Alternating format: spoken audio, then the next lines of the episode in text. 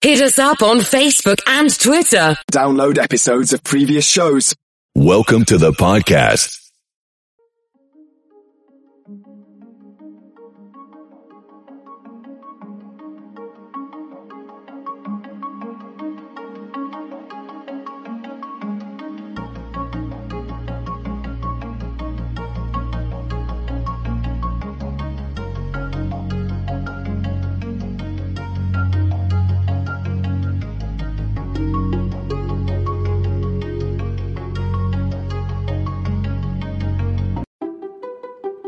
Care has the power to bring kindness where it's needed.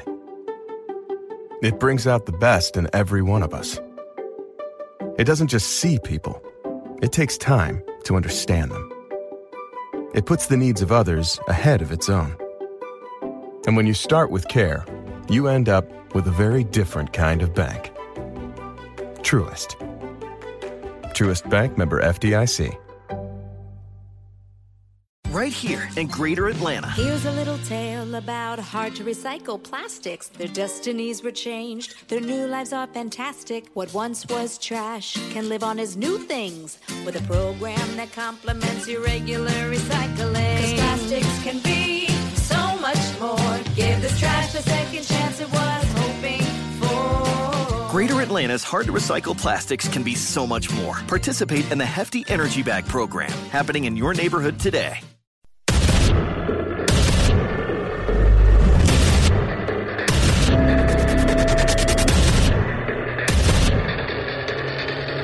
Independent thoughts, independent life.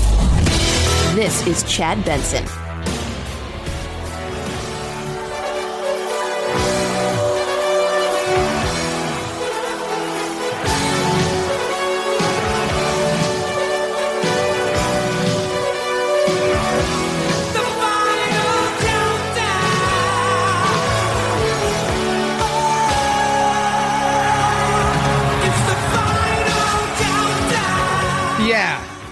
Well, yesterday I got uh, news from a source that the countdown, the cyber ninjas, the big audit from the big steal ended up being a big dud. Because, yes, kids, today the audit will be over. People will be getting the look at it. Now I'm going to explain to you everything that has happened. Now let's remember let's let's let's jump back in time. Okay? If we can, let's jump all the way back in time. Trump loses the election. Fox actually calls Arizona, which pisses Trump off. People start screaming and yelling, of course, as you tend to do. Eh, There's no way, just impossible. How can a state as red as it is? Well, first of all, it's not as red as it used to be. Secondly, you knew coming in, as everybody kind of did, the predictions were coming. Trump would be leading in some things by the time all the ballots got counted by the middle of, uh, you know, the, late into the evening, early the next day. It would be Biden in the lead. Uh, and you knew everybody was already lawyering up. So that's the way that thing went. This became the focal point of of the entire process of the challenge, right? Because Eh, you, you saw what took place in in the battle in Georgia. But at the end of the day, it was a lot more shouting. Pennsylvania, Michigan, all those things. But this was the place that were going to lead the charge, the audit. So what did they? Do? They brought in the ninjas. They brought in the cyber ninjas. Doug Logan, some unknown guy who is an IT specialist, cybersecurity specialist out of Florida, gets brought in. They're going to pay him X amount of dollars. It's supposed to last two weeks. Two weeks. They will deliver it today. It lasted six months. Lawsuits, chaos, craziness. At the end of the day, what did you get? What did you get? Because the 150 grand turned into almost $6 million. You paid for something. Did you get what you wanted? According to Maricopa County and several media organizations that have received early draft copies of the findings, a Republican audit that went on for months and cost millions of dollars will say the 2020 election results in Arizona were accurate and that Joe Biden did, in fact, win. This after almost a year of Republicans in the state legislature questioning the results of the election in Maricopa County. The county says the report is also littered with errors and faulty conclusions about how the general election was conducted. Yeah, so this is what you're going to get today. Based on the stuff that we have at hand, based on the things that we were allowed to get, based on that, because some stuff we didn't get, some stuff uh, it could have been taken before we were there. All of the, based on all of those, we don't know, but judging by the count, the hand count, all of those things, we have concluded that for all intents and purposes, Joe Biden won. But it doesn't mean he won because there was some still some issues out there. Because you got to keep the, the ruse going. By the way, not only did Joe Biden win, apparently he picked up votes. I, my uncle believes it was stolen. He's not a nut job, but he believes it was stolen. I told him yesterday. My sources say Biden will pick up 271 votes and he'll be the winner still. It's impossible. It's impossible. It's impossible. It's totally possible. It is. It is totally possible. 100%. No, no, it's impossible. It's no way. It was stolen. Ballot stuffing. All these things that that that that went on all these little, you know, conclusions. Well, they stuffed ballots here. They, were wrong on numerous occasions, and it got pointed out to them. It got pointed out to them. And I said yesterday, and I'll continue to say, when you bring a circus to town and you allow the circus to conduct itself the way the circus decided to, you can't be surprised when the clowns show up. That's the reality of it. Lots of money, lots of stuff, but it doesn't matter because anything but Trump won, people will say it's not real. Anything other than Trump won this election, they're already coming up with, well, we didn't get this or we should have got that. Why didn't we have this? Why didn't we have that? Anything but they're, they're going to give you a thousand excuses of why they couldn't come up with it when the reality is you had all the ballots. And by the way, you didn't even do the counting right at times. All the things you said you want to do because you got so far behind chasing things like bamboo. You got so far behind chasing wild conspiracy theories like, well, what really happened was you fed it into the machine and then there was a fake uh, floor of which it dropped down and they would take it out. You got this crazy idea that they took those things, then they fed them to a bunch of chickens. I'm not making this up. They fed them to a bunch of chickens. Then they burned and killed 175,000 chickens. That was one of the conspiracy theories.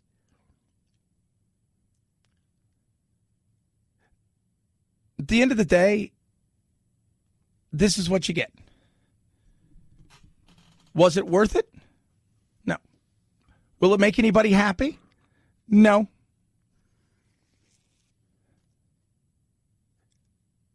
Will it piss some people off? Possibly. But much like people who get taken advantage of when it comes to crazy, you know, online, I mean, uh, you know, late at night ministers and they keep handing money over to people or the GoFundMe's where somebody said, look, we did something really good for a vet and they take all that money. It's the same thing here. You continue to hand money over, they're going to continue to do it. If they're serious about it, and you know, you've got some people that are serious and they've thrown their own money in, but by and large, most of it's been, hey, you know, Mike Flynn's group and Sidney Powell's group gave money over here. Yeah, they gave money, but whose money was it? The other side of it is when you start to come out and accuse people of doing things, you better be able to back it up in court. Because if you can't back it up in court and you lied, then all of a sudden you're liable for that. And you've lied to the feds. And when you start lying to the feds and they start coming involved, what do we always say? It's never the crime, it's always the cover up. They're looking and they're saying, they're still allowing that uh, Dominion thing to go through with Sidney Powell and uh, Giuliani. I don't know if we can afford that. that $6 million or evaporate fast. And the other side of it is the, the expose the other day, kind of on Doug Logan. Who was this guy? Who is this guy? If you read it, and it's a very Jen uh, Fifield out here at the uh, Arizona Republic and uh, in AZ Central wrote it. She wanted to find out kind of who he was. And she said, you know, as I talked to his friends, most of his friends, he's like, he's never been political. Never. Never. He's deeply religious man and completely upstanding and trustworthy. I asked people yesterday, will you believe the audit when it finally comes out? I think you'd be surprised. Those people that say, yeah, totally, when they don't get the answer they want, they're going to say, well, it's a lie. 323 538 2423 at Chad Benson Shows your Twitter. Tweet at us, text the program. All that being said, guess what? There is still a thing out there called the coronavirus. The boosters will be ready, but Dr. Walensky or Rochelle Walensky, CDC, she's already kind of overruled some people. And she's saying, hey, you know what? If you've got underlying conditions, it's okay to get a shot, which is something we've always thought about. But it was supposed to be for 65 and older. Now she's kind of saying, well, you know, if you want, if you think you've got underlying conditions, you can go ahead and do it. I just sit there and I start laughing and I'm like, man, this is exactly what why people don't trust what's going on. The FDA said now 65 plus for a booster. CDC backed it up, but then she overstepped and said, well, if you've got underlying conditions, that's always kind of been the thing. If you've got certain underlying conditions, maybe you've had, I don't know, a, a transplant of some sort the medicine that you're on may counteract and reduce the antibodies and things that would be used to fight the, the, the virus. So that's understandable. But here we are again. And I was saying yesterday, you know, you want people to believe in this thing. It's hard to believe in it when everybody's been wrong. And if I'm Joe Biden, I look around and say, you know what? We need a fresh start. Not that we dislike these people, not that we think these people are bad. I'm not saying any of those things, but sometimes you need somebody in the room that gives a fresh perspective. Sometimes you need somebody in the room that's got a clean slate where they, they haven't flip flopped. They haven't gone from point A to point B, back to point A, then to point C. They haven't done any of those things where people can look and go, okay, this person's been all right. This person seems to have it going on. This person seems to be okay. But when you say trust the science and then the FDA and the CDC say one thing and then somebody comes in and says, nah, that booster shot could be made available as early as today for anyone over the age of 65, along with long-term care facility residents and adults with underlying health conditions. Though if you're under 50, they say you should discuss it with your doctor first. The CDC's director also just added another group of people, frontline workers considered high risk. An independent panel initially initially left that group out, but Director Rochelle Walensky overruled them. And she's been all over the place too. Again, fresh perspective if you want people. Because let me tell you what people are hearing when people talk about the coronavirus. They're tuning out. Let me tell you, we haven't talked about it for three days. Let me tell you what happens when when you see people talking about the coronavirus and the media hypes it up and all this. You want to know what happens? You guys remember Peanuts? Right? Charlie Brown and everything? They're like the adults. You want to start getting people to pay attention if you think it's as serious as it really is? You better figure it out. How you change the narrative. But the reality is, it's time to say, let's live above this. Let's move on from this. We're going to treat it kind of like the flu, and we're going to watch it. If there's variants of this thing that could be even more, we'll get on it immediately. But until then, it's time to live our lives. 323 538 2423 at Chad Benson shows your Twitter. Tweet at us, text the program. Love hearing from you. Raycon, best earbuds around. I've got my Raycons. Did a bunch of editing yesterday. I had my Raycons on. In fact, I had my Raycons on, and it was to the point where I went out and I started doing some stuff, and people were like, What are you listening to? I'm like, What? I'm like, Oh my God, I had uh, my earbuds. They're so incredible. Ray J put together something where he wanted the sound, the style, the quality, and the fit but instead of being 300 bucks, he wanted it to be under 100 bucks. In fact, the Raycons that are out there right now are the ones I'm talking about, but you can get, there's several different kinds, start under $70. and you're going to save an extra 15%. Better sound quality, better design, better fit, no stems, no wires, 45 day happiness guarantee. This is how you do it. Save 15%. Buy raycon.com slash Chad. Buy raycon.com slash Chad. Buy raycon.com slash Chad. Coming up this hour, bottom of the hour. You're not going to want to miss this. We had a chance to speak to John Cleese yesterday. Fawlty Towers, that's what I love him from. Monty Python, absolutely love him. Fish Called Wanda, many other things. It is interesting. It is funny. And can I just say, what a nice gentleman. Chad Benson Show. Right here in Greater Atlanta. Here's a little tale about hard to recycle plastics. Their destinies were changed, their new lives are fantastic. What once was trash can live on as new things with a program that complements your regular recycling. Cause plastics can be so much more. Give this trash the second chance it was hoping for. Greater Atlanta's hard to recycle plastics can be so much more. Participate in the Hefty Energy Bag program happening in your neighborhood today.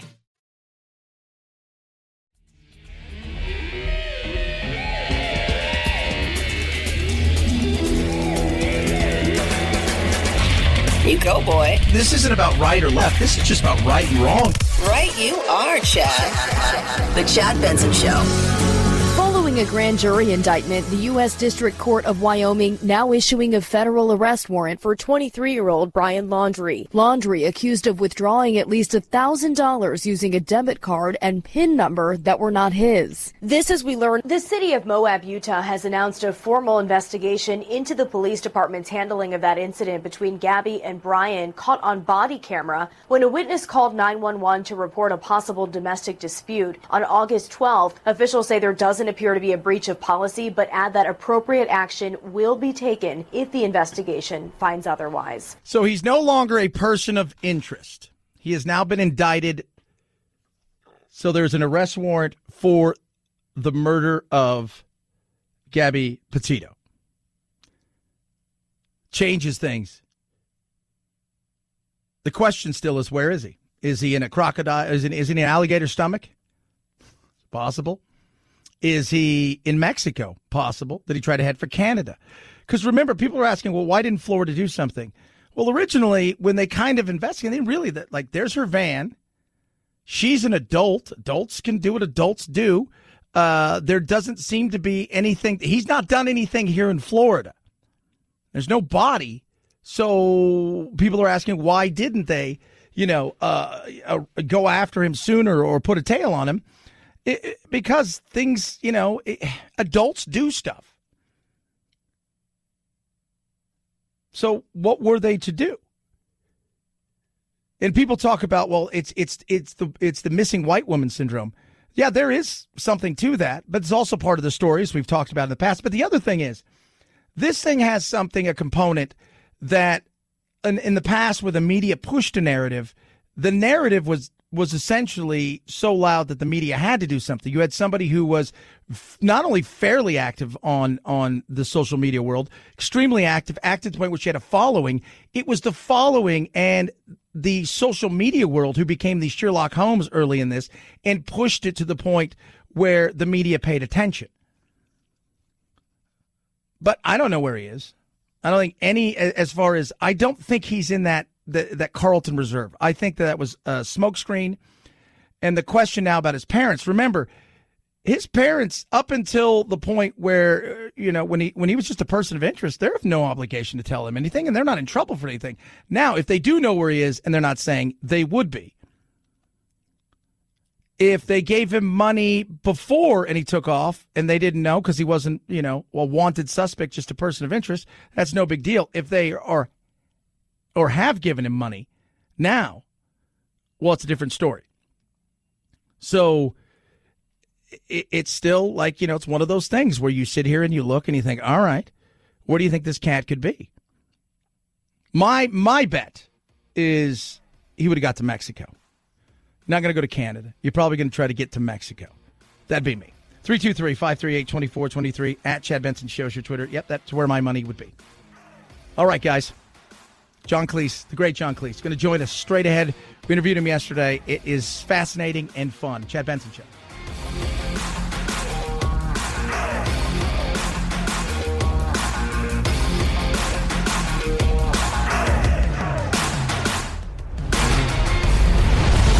The Chad Benson Show.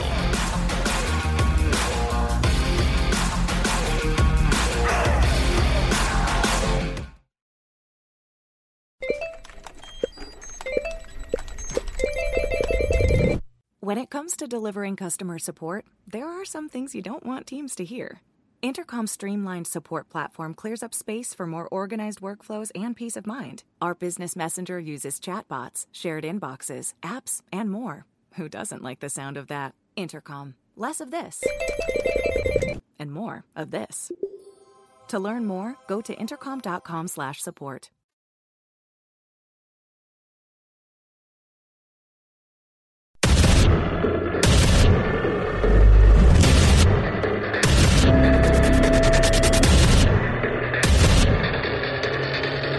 Independent thoughts, independent life. This is Chad Benson. Uh, he's not often I get to say I get to interview somebody I get excited about and a hero and somebody who I just love. I get to do it now. He's got a show that is coming to the Orpheum Theater here in Phoenix, October 15th. Uh, John Cleese, the great John Cleese, who's still getting greater. And I can't wait to see this. It's called Why There Is No Hope. And John, why is there no hope? Because uh, the people in charge, excuse me, have no idea what they're doing. And they, the even worse, they have no idea that they have no idea what they're doing. So there's no chance that we'll ever be governed in a sort of sensible, intelligent, well informed, kind way. We have to let go of that. It's, it doesn't matter. It's never, it's always been like that. I mean, you know, if you go back to, I don't know, the a Roman Empire. Do you imagine it was nice working in the Roman Empire? It's always been chaotic and unfair. Life is unfair. But it doesn't mean we can't have a thoroughly enjoyable, good life um, within the limitations a, of the society that we live in.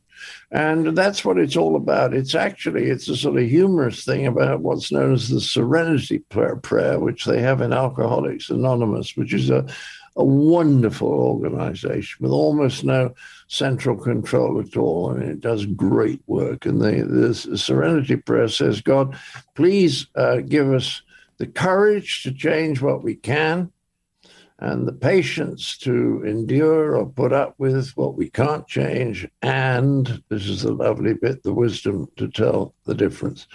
And there's a lot of things we can't change, but there's a lot of ways that we can have thoroughly worthwhile lives. And I think it's harder in America because in America, a sort of feeling that if you're not rich or uh, famous, you're a bit of a failure. And I cannot imagine a more awful thought.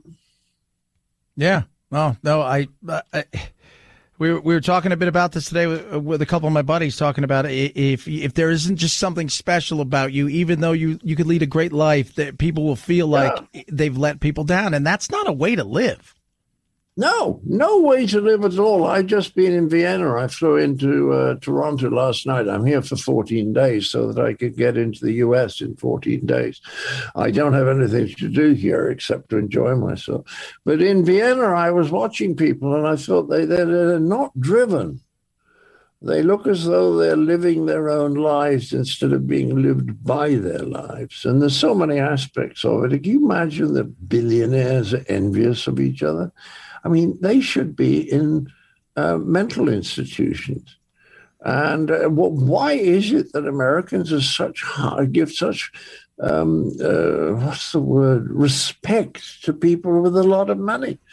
I prefer the great English poet Alexander Pope, who in the 18th century said something like, he used slightly different language, but he actually said, if you want to know what God thinks of money, look at the people he gives it to.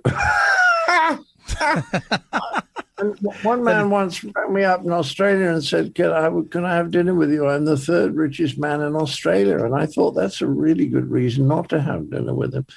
Um, th- there's a whole lot of values out there that are quite crazy. And what really matters is that people should have have fun and, and behave properly and honorably towards other people and, and increase the amount of trust in America. The the trust is very low at the moment, and, and there's one town called Linda Loma in California, where the trust is very high, uh, because they all come from the same um, Italian village and have done for two generations. Everybody trusts everyone, everyone helps everyone, and they all live much longer with much less stress than the rest of us. And uh, and uh, you know they know if there's a disaster, people in America, it's very sad, uh, terrified they'll get sick and it, will bankrupt them. In in Linda Loma, they just uh, know that if they're sick, everyone's going to come and and and help and that's something that's completely missing now in individually uh, individualistic societies like America and Britain. Talking to John Cleese, the great John Cleese, uh, Orpheum Theater, October 15th. He's got a show. You guys have to get out and see it. It's called Why There Is No Hope. You know, you look back on your career. I mean, we could, Monty Python obviously is great. I was telling people earlier uh, that to me, comedy really came alive when I was, yeah, I'm 50 years old, but when I saw Fawlty Towers, Fawlty Towers to this day, I can watch oh, all 12 really? episodes a thousand times.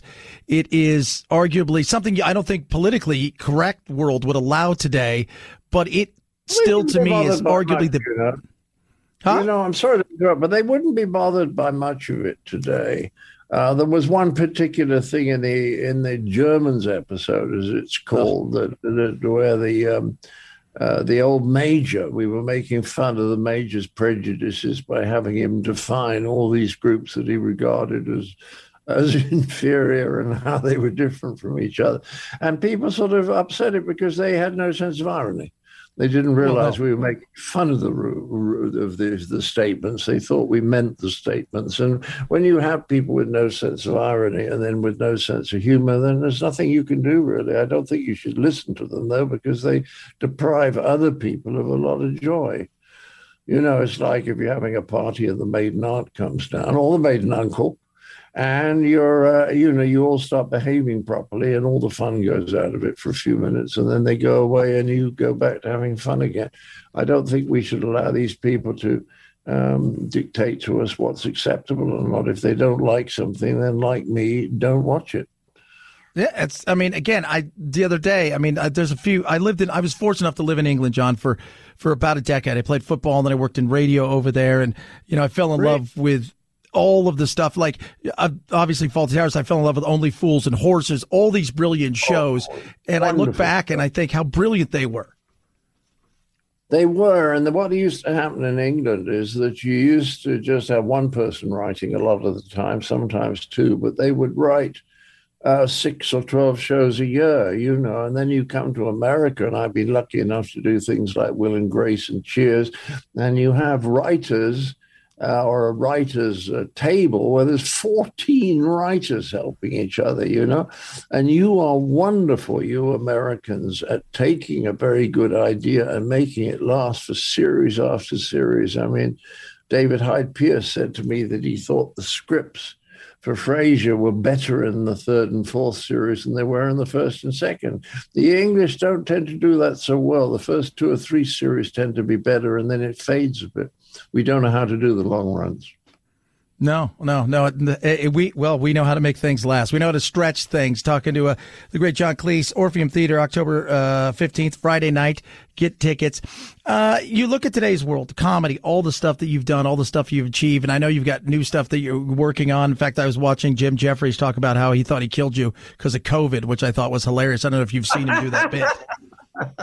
yes, he's a great friend of my daughter, who's actually in the show, I should say, at the Orpheum, because uh, you see, I just do this talk for about half an hour, and then we go, and for about an hour and a quarter, we have Q and A. And the wonderful thing is, I have no idea what's going to happen, but my daughter knows me very well, of course, so she's very good at guiding things in the direction of my funniest stories, and she makes selections of because there are some very good questions that lead to having a lot of fun, and others that are just a bit dull, like why is it called Monty Python?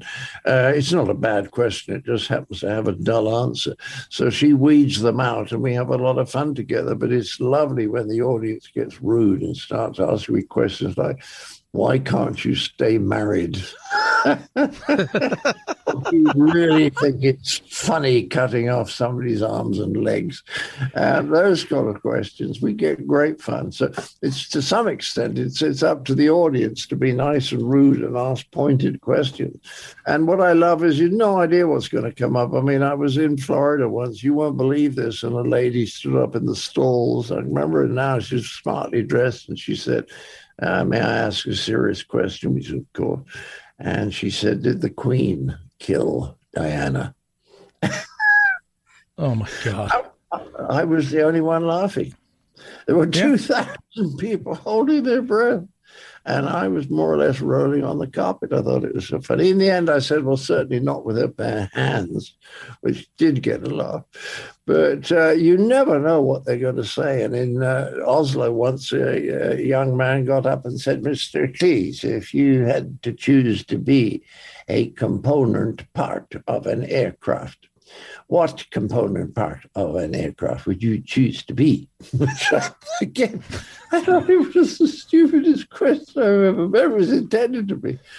In the end, I said the joystick, of course, but but I mean, you just don't know what you're going to get, and I love that. I love that too. I can't wait to see it. John Cleese joins us, Orpheum Theater, October fifteenth. Uh, last question. I appreciate you coming on today. Comedy today. Again, you, you, hear comedians worried about being canceled. The PC culture is is it, it it has run amok, and you have these people that walk the fine line. And I, have always thought comedy is the thing that keeps people honest, especially people in power. But nowadays, yeah. it feels like the people in power have taken over comedy. I think that they um, have two problems, mainly with the woke people. One is I don't think they have much of a sense of humor, um, and they certainly don't have a sense of irony. And I've always thought that a sense of humor is a sense of proportion. Um, the other thing that uh, I, I, think they have problems with is understanding human psychology. I mean, uh, I, I'm reading at the moment about a number of um, therapists who practice cognitive behavioral psychology. And they say that what they do to help people who suffer from a lot of uh, anxiety or depression is the opposite of what the woke people are doing. So the woke people, with the best intention in the world, are actually making things worse. Yeah. Yeah. Well, they're making it not funny. And you and I both know without laughter, what will we do?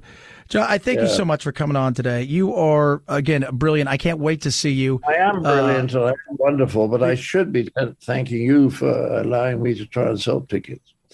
Well, you know what? We'll do everything we can. We're going to make sure we, we, we, we push it because you are brilliant. And going there, I think for a lot of people, having the opportunity to participate like this is uh, something you don't get a lot of uh, opportunities to. John Cleese, uh, Orpheum Theater, October 15th. Get out there and see him. Uh, thank you so much and uh, enjoy Canada because it's super fun, eh? It's lovely. It's like America would be if America was sane. thank you so much, John. I appreciate that today. Pleasure. Come back afterwards. Okay, we'll do. After Thank you. Show. I would okay. love that. Thank you. Great. Cheers. That'll be Bye. fun. Bye. 323-538-2423 at Chad Benson Show is your Twitter, your Instagram.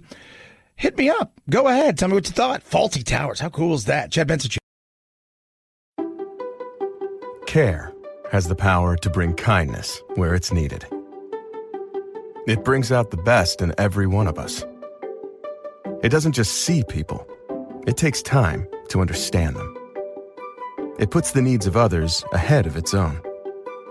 And when you start with care, you end up with a very different kind of bank. Truist. Truist Bank member FDIC.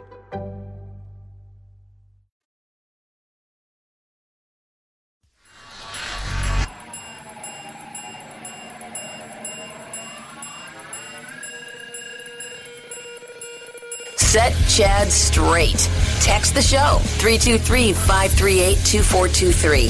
That's 323 538 CHAD. Someone has to do it.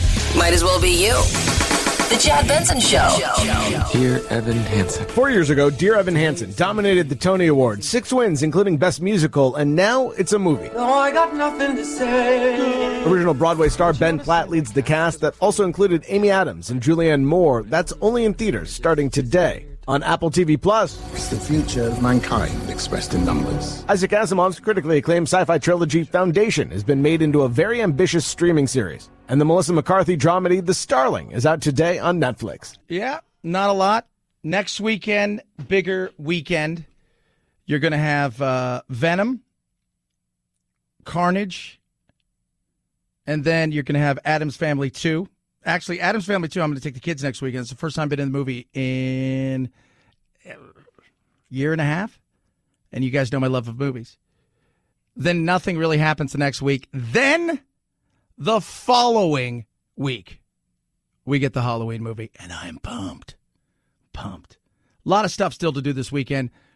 I am pumped. I've been telling Phil, I got in this morning. I'd done a lot of more prep than I normally would at night because I knew when I got in, I couldn't take my eyes off the Ryder Cup. Still can't. Love it. Live it. I'm so pumped. I'll be watching the Ryder Cup all weekend long. In fact, I've got a computer set up where I'm watching over here, and I've got the big TV on behind me. It'll be the same at my house. And then football, of course, I'll have both on at the same time.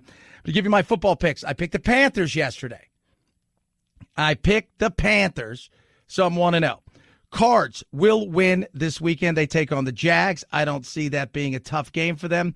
You know, one thing though, I will say this: the pressure of young athletes in in situations now where uh, the Jags had the number one pick, they were one in fifteen.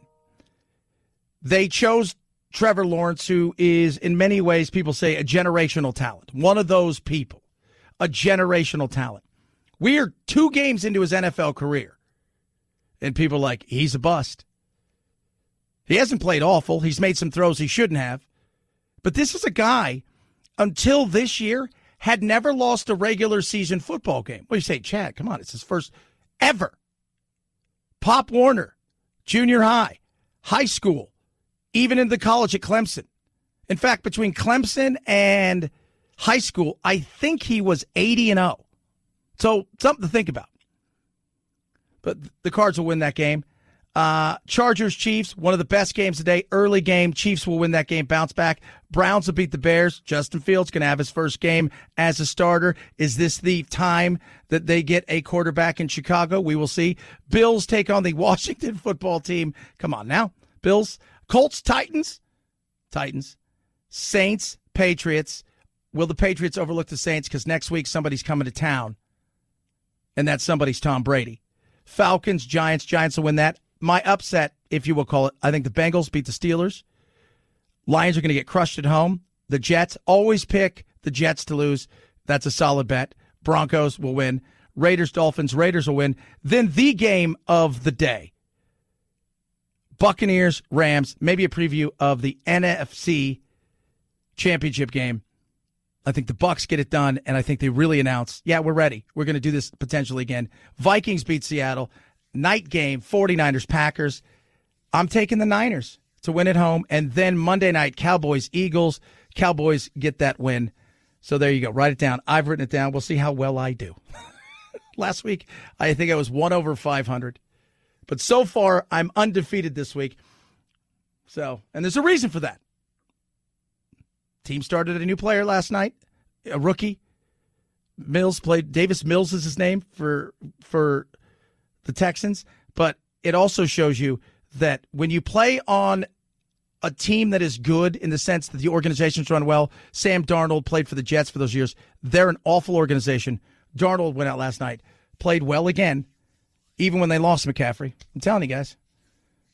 It's so much of it's about where you get drafted. 323-538-2423 at Chad Benson shows your Twitter. Ruff Greens makes any pet food better. You will love it. I give it to my dogs every night. Maybe many of you out there think, well, you know what? I see all this gourmet food and all this stuff and all this fresh stuff. How about not having to worry about that? Give them kibble, whatever it is. Put the Ruff Greens on top and you watch what happens. It's going to bring out the vitamins, the minerals, the nutrients. It's like giving them a chef like thing without having to go through all the hassle. It's incredible. Give them energy, helps their coat, and it helps their joints. You will love it. Try it before you buy it. RUFFgreens.com slash Chad, ruffgreens.com slash Chad. You're going to get a bag for free. All you have to do is cover the cost of shipping. You will not be disappointed. Or you can call 833 My Dog 77. Ruff Greens makes any pet food better. Chad Benson Show.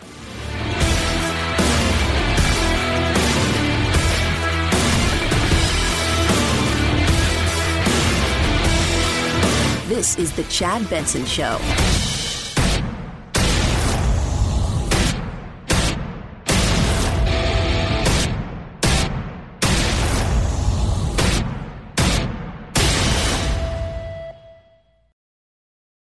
Right here in Greater Atlanta. Here's a little tale about hard to recycle plastics. Their destinies were changed, their new lives are fantastic. What once was trash can live on as new things with a program that complements your regular recycling. Cause plastics can be so much more. Give this trash the second chance it was hoping for. Greater Atlanta's hard to recycle plastics can be so much more. Participate in the Hefty Energy Bag program happening in your neighborhood today.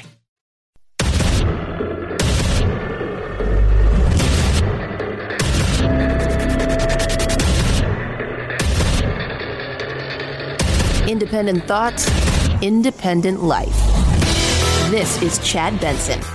According to Maricopa County and several media organizations that have received early draft copies of the findings, a Republican audit that went on for months and cost millions of dollars will say the 2020 election results in Arizona were accurate and that Joe Biden did, in fact, win. This after almost a year of Republicans in the state legislature questioning the results of the election in Maricopa County. The county says the report is also littered with errors and faulty conclusions about how the general election was conducted. Yep.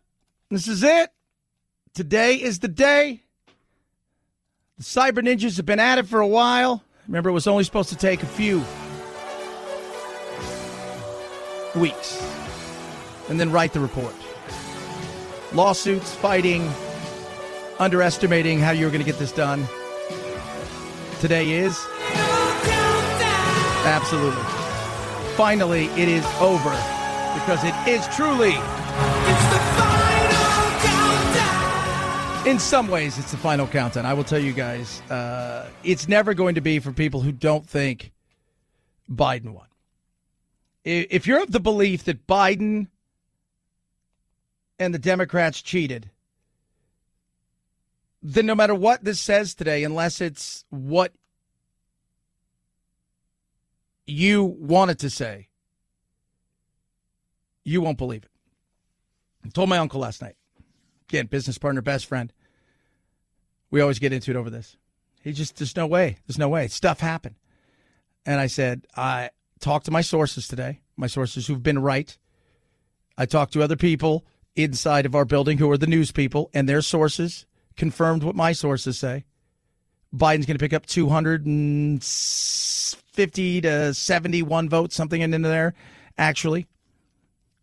But here's what they're going to do they're going to come out over the next couple days because remember, you're going to get this gray area of we didn't get everything we needed. Even when we did, it was too late. We still think stuff happened. You're going to hear maybe stuff was removed before. You're going to hear that because there's got to be an excuse because people can't fathom that Trump lost. And if you were abducted, right? So you're abducted or you're, you're, you better yet, you're on a trip with your family. You're out in the ocean, right? You're doing, you're shipwrecked. You get picked up, brought back. You've been gone for a year now. You don't know what the coronavirus, you don't know any of those things. And the first thing you see on television is Biden in a parking lot with 50 people in a car honking and some people holding up flags and hundreds and maybe thousands of people lined up, you know, honking and laughing at them as they come by because they're all Trump supporters. And then you see Trump holding a rally and there's 5, 10, 15, 20,000. You're like, that guy's got to win. There's no way. The enthusiasm. But people are enthused about Joe Biden. And they weren't. And at the end of the day, I think they got it right. The end of the day, I think they did everything they could. You were you wanted this, you got it, you got the, the, the company that, that you wanted to put this thing together. And based on that, you're not going to get the thing you want. I, I said over and over, there'll be enough gray area where they'll still leave the conspiracy theory people to say this. There'll be enough gray area that they'll still leave uh, people out there to, to question the powers that be. But it won't go so far as to say that Trump won because, based on the count, there's nothing else that they can say because they know if they start accusing, they know if they start saying that this this this thing was stolen from them, we've got everything here, and there's just no way that you can't say it wasn't. You're going to have to start pointing fingers, pointing fingers. After you release your report and your findings, they're going to have a chance, just like in science, to answer back anything that you have. And if you've lied, you could be liable. They're also looking out there and seeing what's going on with Dominion. Mike Lindell getting sued. It's still going through. You look out there and you see Sidney Powell, Rudy Giuliani. They're not throwing anything out. They can appeal all they want. And the last thing these people want to do after they've made their $6 million is A, stop the money train, and B, and this is vitally important, not get sued. So that's what you got you knew it was going to be more Geraldo and Capone safe than it was going to be bombshell. 323 538 2423 at Chad Benson shows your Twitter. Tweet at us, text the program. All that being said, the border is still a mess. There's about 2,500 or so people still underneath. And I'm assuming that the bridge in Del Rio, I'm assuming over the weekend, most of them will be gone. Where are they going to go? That is a good question. I don't think a lot of people really know. They're not telling how many certain cities are getting. That information's not being told. This is a nightmare. I still look at Biden and say, This is your mess. You created this and, and, and you continue to create this by not standing firm. You rang the dinner bell in that second debate saying that you were going to give a pathway to citizenship to 11 million people. That didn't even count the DACA. And you and I both know that it's closer to probably 20 or 30 than it is 11. We cannot follow the Trump policy. We have to create the Biden policy of humane treatment for Haitian refugees. Yeah. Yesterday, the essentially the special envoy to Haiti quit. Let the scathing letter saying that, you know, this is inhumane what you're doing. And there was uh, several pieces over the last couple days saying, look, Biden, when it comes to a lot of things, is a little bit more Trump than I think a lot of people thought he was going to be. Yeah. But now the question is, is, is what do we do? Yesterday, Al Sharpton did what he did because there is a chance for him to go somewhere and to get in front of a camera. And of course, this has become a race thing. It's not just Haitian migrants, it's all black migrants are treated differently from non black migrants. So the minute you can throw race, you got every opportunity. Here comes Al, ready to roll, ready to do his thing. We should have compassion. I got zero problems with that. We also have rules and laws if you uh, come from a nation where the president has been assassinated in the last 60 days, followed by an earthquake, followed by a hurricane, I don't know how you can more qualify for asylum than that. Natural disaster, the assassination of your president, and an earthquake. Do those things qualify as asylum? Let's take a look. Shall we? We shall. Those seeking asylum must prove that they are escaping their homeland because of persecution due to race? No, I wouldn't think so. Religion? Mm. Nationality? Eh. Membership in a particular social group or political opinion? No.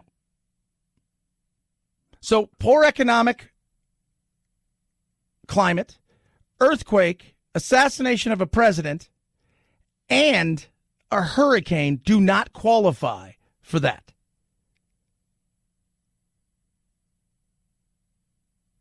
Do I think they will get asylum? I think some might. I'm not saying everybody in, by the way, everybody in there is not Haitian, but a good majority of them are. Do I think they will get asylum? No. Do I think that they're going to be kicked out? No. So you know, you got to look. So, so they talk about this, right? So the persecution due to membership in a social group. I doubt that's there. There may be a few, but the reality is probably not. And by the way, when you look at the definitions of social group, tribes, ethnic groups, social class like laborers, labor union leaders, and those persecuted for sexual preference. Again, you might have a few, but the reality is probably not.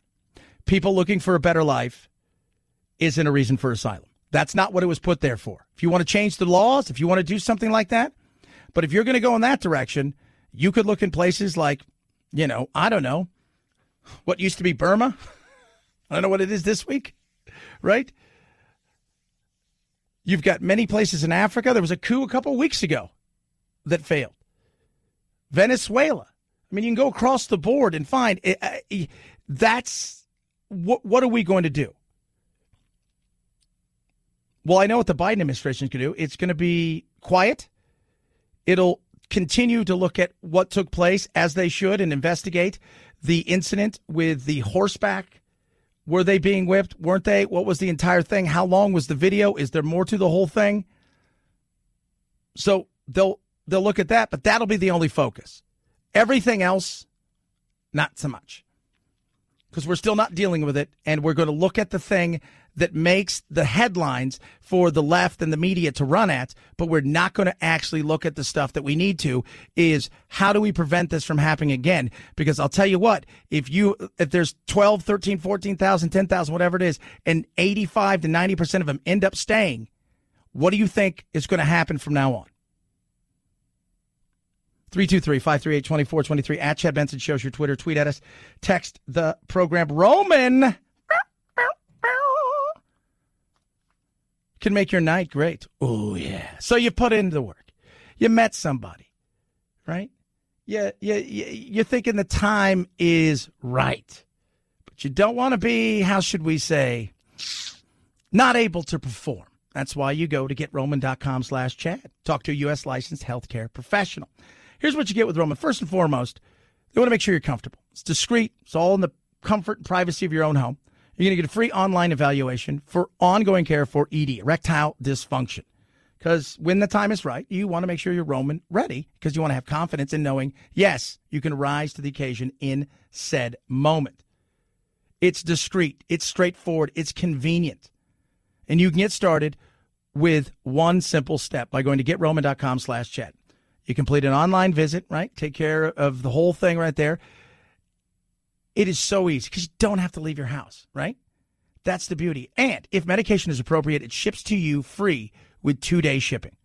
Go to getroman.com slash Chad today. If you're prescribed, you can get a 50% off your first month ED treatment. Save 50%, getroman.com slash Chad. Getroman.com slash Chad. Make sure you're ready to have the confidence and control this summer. Get Roman ready. Getroman.com slash Chad today to save 50%. Chad Benson Show. Where's my order? Does anyone know how to find my order? How can I find Where my order? My order? My... Break free from customer support monotony. Welcome to Intercom, the customer support platform that uses chatbots, shared inboxes, apps, and more. Intercom's business messenger resolves questions that can be answered automatically, so customer support feels less like Groundhog Day and more like help is on the way. Go to intercom.com/support to learn more.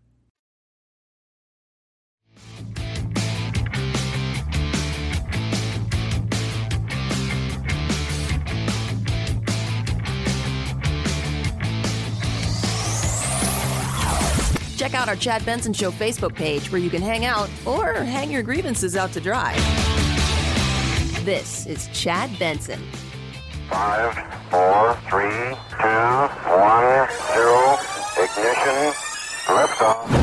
Now it's time to find out what's trending. What's trending? Yeah, what does that mean? I mean something, right? Like it's trending on the old internet. What's trending? Let us take a peek, find out what is trending. Arizona audit trending big time. Biden won, even with the cyber ninjas and the the biasness that was brought to this, plus the millions of dollars. It showed Biden won. In fact, what they're saying is Biden picked up votes. But there'll be other conspiracy theories of why this wasn't the right audit. That won't be one of those things that is going away because the money's too good. The money's too good. Christian McCaffrey, how long is he going to be out? Injury update last night. Arguably one of the most dynamic football players you will ever see. Uh, looks to maybe pull a hamstring. They got the win last night, but he's kind of often injured. But that's what happens when you basically touch the ball almost as much as the quarterback. Ryder Cup trending because it's awesome. If you guys have never seen the Ryder Cup and you kind of like golf or you just like sports and competition, it is like nothing you've ever seen. Imagine the World Cup meets college football meets the Olympics. It's golf. no money at stake. It's all pride. It's the best in the world that we have versus the best in the world that Europe has. Battling it out. There's chanting. There's teams. It's crazy. Watching this morning, you know, it's pitch black out there, and the stands fill up within seconds. It's going to be about 100,000 people a day in Whistling Straits. It's just awesome to watch. You head on over to the magical world of Twitter. Obviously, the audit's big news because, you know, this was supposed to change everything. This was supposed to be the the smoking gun. This was supposed to be the start of the domino effect. This was supposed to be all of those things, and it ended up being a giant nothing. Ryder Cup trending there as well, as well as Fredo. Reports are coming out that Chris Cuomo, when at ABC, harassed sexually a female producer. Don't know if it's true. Hasn't been at ABC for a while. She says she doesn't want him fired. Not quite sure what this is about But welcome to the world of you know accusations. Will they do an investigation? Right now, ABC's already got issues with GMA and sexual harassment there. So is this a domino effect where there's a lot more going on back in the day? We shall see. And Jason Miller, yes, Jason Miller, former Trump guy, right? Former, former, you know, really uh, a big guy and a big player in and around Trump there are accusations. See, everybody's got their conspiracies, and if the left doesn't think they have theirs, apparently, he organized all the Haitians to go to Texas. That's what they're saying. He's he he he he he did it. Uh People are saying, "Yep, he he did it. He organized this. He was down there. He got arrested for and was detained for a little while in down at their CPAC in Brazil, and from there, he uh, apparently helped these people get themselves out of Brazil into America strictly to attack Bo, uh, Biden. Yeah, I, I, I, I'm not buying this one. Once again, like everything, where's the proof? Show me the proof. If he did it, that's insane. But do you have the proof? Just like with the votes, do you have the proof? Because at the end of the day, what matters? The proof. 323 538 2423 at Chad Benson Show's your Twitter. Tweet at us. Text the program, Chad Benson Show.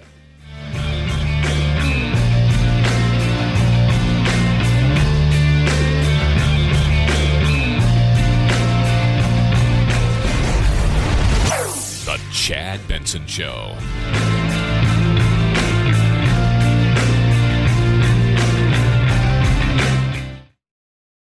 Right here in Greater Atlanta. Here's a little tale about hard to recycle plastics. Their destinies were changed, their new lives are fantastic. What once was trash can live on as new things with a program that complements your regular recycling. Cause plastics can be so much more. Give this trash a second chance it was hoping for. Greater Atlanta's hard to recycle plastics can be so much more. Participate in the Hefty Energy Bag program happening in your neighborhood today.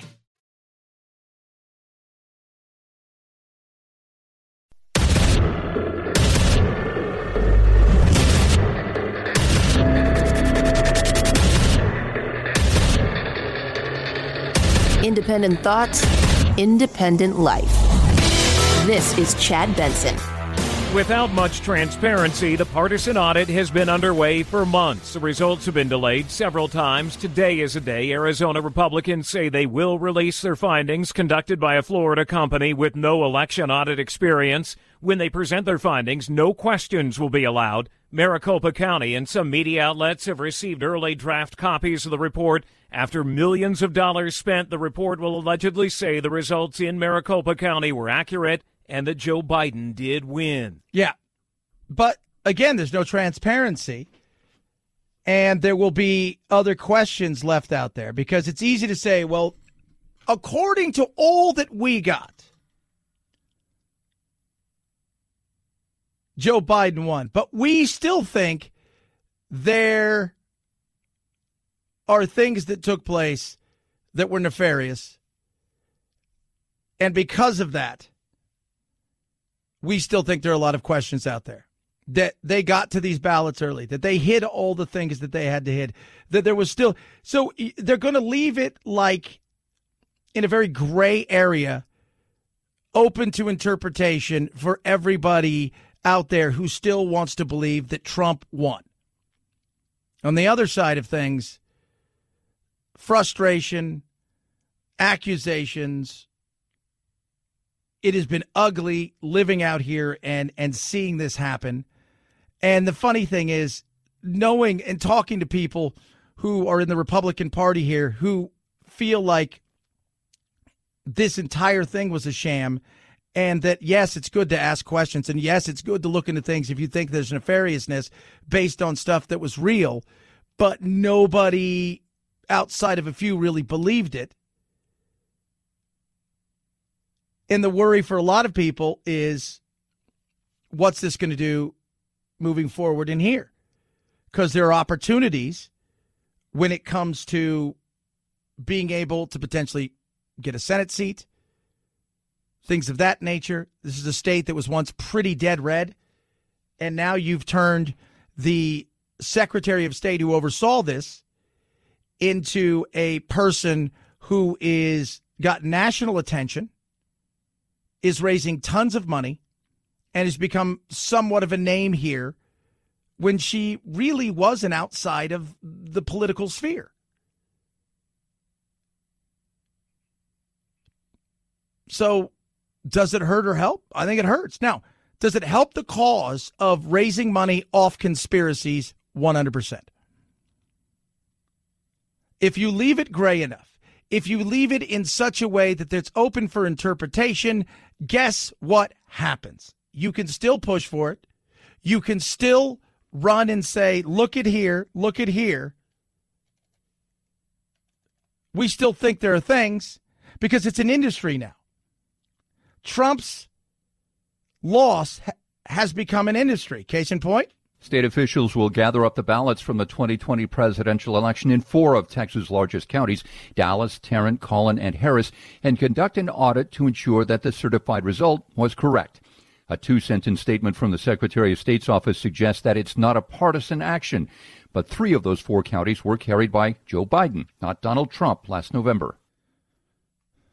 You don't think there'll be money there? Of course there is. This thing was supposed to cost like 150 grand. The ninjas were supposed to be here for two weeks. So we get this done in 14 days. I laugh my ass off. This can't get this done in 14 days. They spent the first three or four weeks running around chasing conspiracy theories. Everything from the the bamboo to green light to all of this stuff. UV. Oh, they were doing all kinds of things. Then the counting was a nightmare. They couldn't get volunteers. It was just, it, the whole thing ended up being a giant. Then lawsuits came. We didn't get the things we wanted. Well, you're not getting these things. They have nothing to do. We want this. All of this stuff ended up being six and a half, seven months. Tens of millions of dollars as far as time, manpower, and the money raised for them was right around six million infighting and a fractured party and, and somewhat of an embarrassment. I have zero problem looking into stuff if you think that there is nefariousness that's real. Who shouldn't want that? If you think you can strengthen the the the the voting structure in ways that give people more confidence, we should all want that.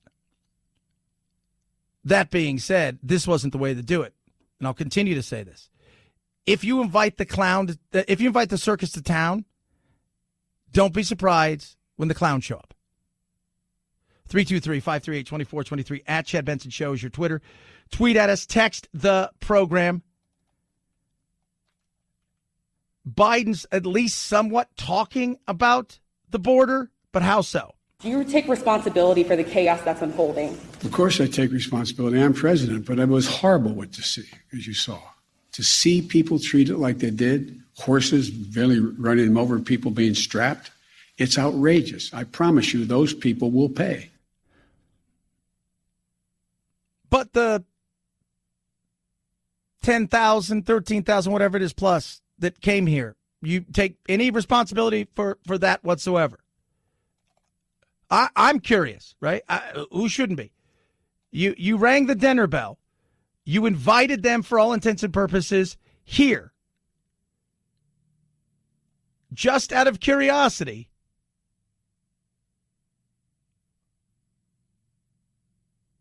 Why are we talking about that? Yes, we all agree. Uh, you do your investigation, you do the due diligence, you do all of those things. If there's more pictures out there, there's more cameras, there's more things. You talk to everybody. Absolutely. If people need to be punished, damn Skippy, you do. You don't treat human beings like that. If they were rushing it, the horse, if there were things that happened before, let's find it all out. Okay. That being said, you're ignoring the fact that there were tens of thousands of people living under a bridge that came from a different country. You're not talking about that. Just curi- just curious, asking for a friend or several thousand. But it's just easy to take your eyes off that mess. They will be an investigation underway now, and there will be consequences. There will be consequences. It's an embarrassment, but it's beyond an embarrassment. It's dangerous. It's wrong.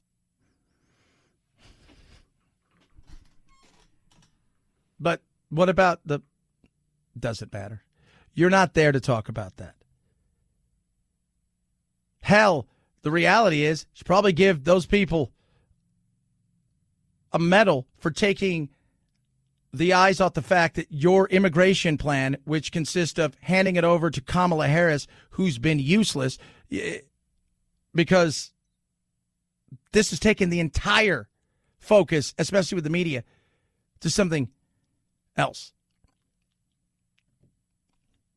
Doesn't matter though. I mean, they're they're not going to get anything done. They're not going to make an effort. They're not going to to to acknowledge the fact that there were all these people here. They're not going to. And we can be absolutely understanding. We can be empathetic, but we should also have a plan and be real. And what I've seen from this administration is they're they're short on plans and bad at execution which is mostly politics, right? I mean, they're, you know, they fight like lions. You know, we, as the people, we fight like lions, but we're led by donkeys. 323 538 2423 at Chad Benson Show is your Twitter. Tweet at us, text the program. Love hearing from all of you. I do. It's just very frustrating. I think a lot of you are frustrated. And I'm not looking for this administration and the next administration, there's always going to be illegal immigration. There's always going to be issues that take place. We all understand that. What I'm looking for is an effort. What I'm looking for is somebody who is really trying to do something. I didn't like a lot of what Trump did, and I like some of what Trump did. He at least acknowledged there was a problem at the border. He at least acknowledged that. Oh, that's because he's racist and evil. Okay, that's your that's your go-to for everything. But the reality is is if you don't think this is a problem, then what's a problem look like? If you think that people walking here unabated into our country once they get near the border, setting up in a in in in living in squalor for several days, which no human being should have to do if you don't think that's an issue, I don't know what else to say. I mean, you, you're you're you're delusional. We should make it easier for people to come here on a temporary basis and work. We should make it easier for people to come here and, and to be able to not only contribute to our society, but to themselves and potentially to their homeland. We should absolutely do that. How we can't fill a lot of the jobs we have now. A great article yesterday about the fact that Microsoft and many of these other large tech firms uh, and companies across the board have unfilled green cards when it comes to tech workers that are just essentially, you know, expiring. Can't get people to fill them through the paperwork and the nightmare. And everybody thought Biden was going to be different. And Biden's being accused over and over again of being not too dissimilar to Trump when it comes to some of this stuff. But you rang the dinner bell, people have showed up, and nothing has come of it. What the pictures and, and the video that you're not upset with is the amount of people that were there. The pictures in the video that you're not upset with is the fact that they're just walking across this this this levee and setting up shop. The pictures you're not upset with is is our border patrol overrun. But you're upset with the fact that a guy on a horse took a swing. Absolutely zero problems with you being upset that. The optics are awful. Do I know the entire story? I do not. They're denying it. They're saying there's a lot more to it. But you're not upset with one. You're upset with the other. You could do both, by the way. 323 538 2423 at Chad Benson Shows your Twitter. Tweet at us, text the program. Love hearing from all of you. It's a new report out about the best, the best songs to drive with. So when you're out, you're about. I don't know if I believe in some of these. Some of them I do. This song, I do not like. That's just me. That's just me. This one.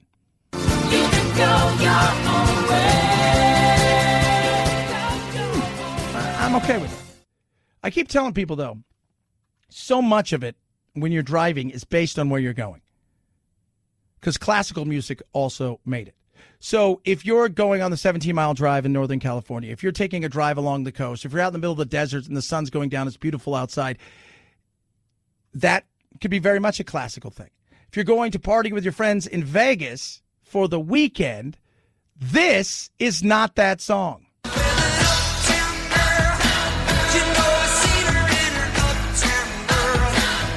I'm like, who put this together? Billy Joel? We'll play some more of those, but it's just some of them. And we'll tell you what the number one song for driving in the car for your mood. 323 538 2423 at Chad Benson shows your Twitter. Ruff Greens makes any pet food better. You will love Ruff Greens. Give it to my dogs every single night. What it's done for my dog Doodle, you guys have heard, but I've also got puppies. I want to start them out on the right track. And I will tell you this they're they're young, they're healthy, they're bouncy, all of those things. I expect nothing less. They're they're spoiled rotten. But the one thing that I notice is their coats.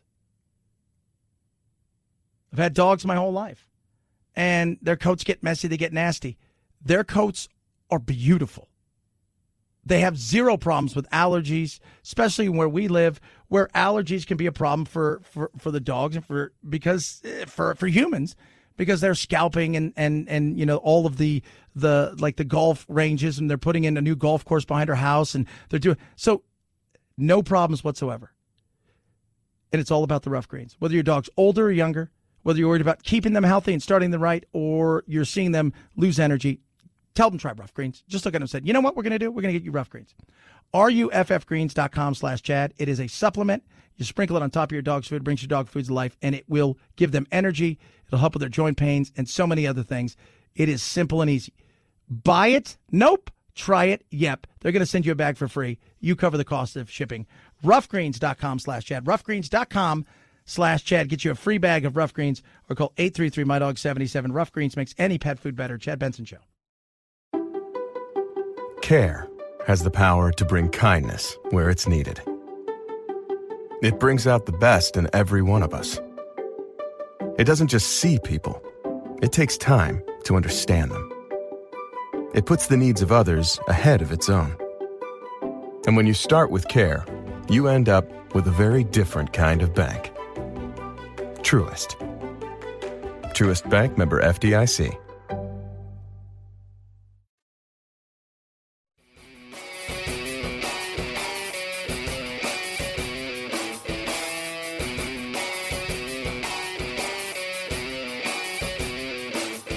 Antisocial sucks. Hang with Chad's friends on Facebook, The Chad Benson Show. And if you just need some alone time, head on over to Twitter at Chad Benson Show. Either way, we can't wait to meet the real you. Don't stop believing. Hold on to that This is one of those songs, the driving songs that people enjoy driving to. Don't stop believing. I got a feeling. Tonight's gonna be a good night. That tonight's gonna be a good I like this night. That tonight's gonna be a good, good night. Again, so much of it is where you're going. But the number one song out of all of this, right? Because you got a lot of the stuff that's the, you know, I mean, who doesn't love this? Everybody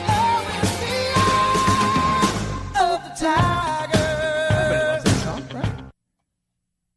A great song. Great song. Another great song.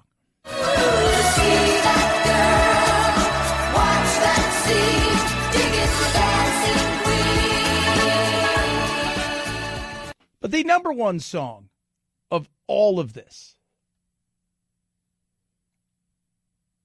is one that takes you back to the 90s, even though the song came out well before that, but it got a rebirth in the 90s because guy named Wayne, guy named Garth, they're buddies in a car, a pacer rocking out. Scaramouche, Scaramouche, will you do the fandango? Thunderbolts and lightning, very, very frightening me. Galileo, Galileo, Galileo Figaro. If you've not seen the movie Bohemian Rhapsody, when they do that part of the movie, keeps on Roger. All right, higher, higher, higher, higher. No, go higher, higher. No, higher. Okay, now the operatic part. Operatic, yeah, yeah, we're going to. It is just great. They're throw like the microphones, and they've got them on the uh like a like a piece of rope, and then they they get it going back and forth like a pendulum, and they're singing, and they would come by and they were singing. It was just brilliant. And then when they you know said here it is, and they turned it in, they're like, it's like seven and a half minutes. This is never going to happen in a day and age. We just didn't do that. So, but that's number one. As for me, if I'm cruising and I'm going out and I'm on a holiday, well, I just need a holiday road.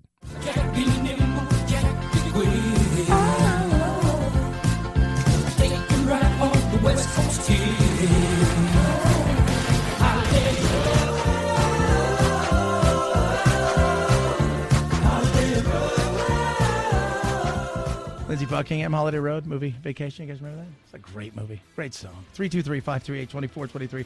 At Chad Benson Shows your Twitter. Tweet at us, text the program. Love hearing from all of you. Immigration's still crazy. You've got the, the, the lunacy of the AZ audit finally finished with showing Biden won.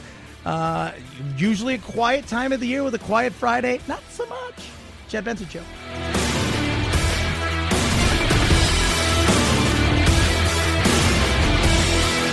This is The Chad Benson Show.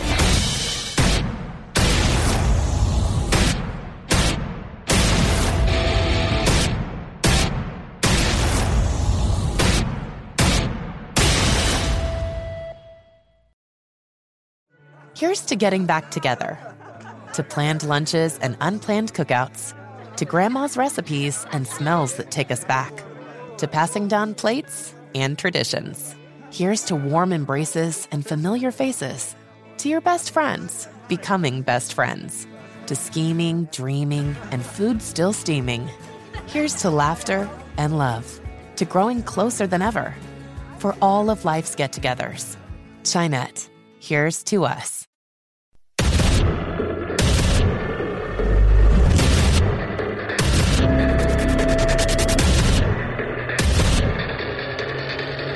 Independent thoughts, independent life. This is Chad Benson. According to Maricopa County and several media organizations that have received early draft copies of the findings, a Republican audit that went on for months and cost millions of dollars will say the 2020 election results in Arizona were accurate and that Joe Biden did, in fact, win. This after almost a year of Republicans in the state legislature questioning the results of the election in Maricopa County. The county says the report is also littered with errors and faulty conclusions about how the general election was conducted. Yeah. So, what have we learned? Nothing. Well, if, if you're a common sense individual who's looked at everything, seen everything tossed out of court on numerous occasions, saw no evidence anywhere of widespread fraud anywhere, that accusation after accusation was thrown out of court, laughed out of court over and over again, things that were, you know, where, hey, look at this, was, oh yeah, well, that's been debunked. If you believe it's stolen, that has not changed today. Last night, my uncle, God bless him, I love him, he believes it was stolen. And I told him, this is what's going to happen tomorrow. I said, Biden won, and he actually, they found more votes for him 271. Said, I don't know what the final report, but I said, my people have been 100% on this. And he's like, it's impossible. He goes, I said, but here's what they're going to come out with, right? The ninjas and everybody that's Karen Fann and Kelly Ward and all the people that have been leading this thing from the Republican side out here in Arizona. They're going to come out with, uh, along with the ninjas, gray areas of we think there was nefariousness. We do not have the proof because we did not get all of the things we asked for. And because of that, based on the things that we had, these are the numbers, and it seems to play out almost identical to other audits and everything else. But we do believe there's more to the story. At the end of the day, it's what it is. Trump lost. Trump knew he lost. I've been saying for a while, you could tell Trump, dude, you didn't lose. Biden stole it from you. Biden could come to go, look, we'll, we'll say you didn't lose. He doesn't care about the presidency. He doesn't want to be seen as a loser. These people bought into it. But other people took advantage of it. They took advantage of it because they saw the opportunities to raise money and they've raised lots of money, and there'll be opportunities to raise money going forward. They're going to be doing what now? Well, this is it, right? No. Well, this is it for Arizona, but it's not it. State officials will gather up the ballots from the 2020 presidential election in four of Texas' largest counties, Dallas, Tarrant, Collin, and Harris, and conduct an audit to ensure that the certified result was correct. A two sentence statement from the Secretary of State's office suggests that it's not a partisan action, but three of those four counties were carried by Joe Biden, not Donald Trump, last November.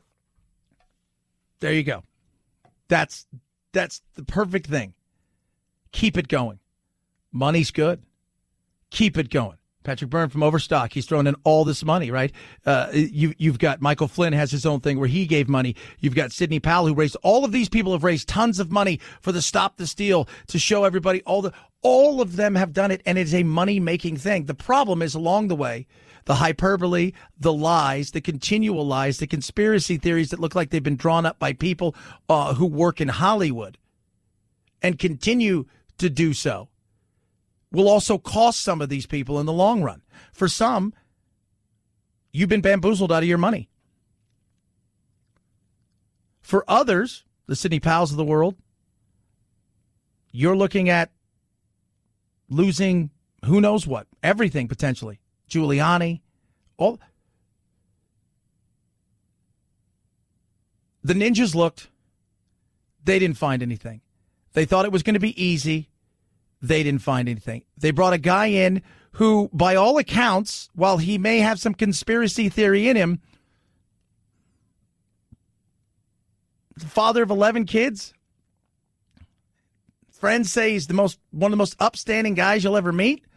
Pretty very deeply religious and didn't seem to be political at all in many cases. People, family and friends had no idea he was even involved in politics until this started to come out.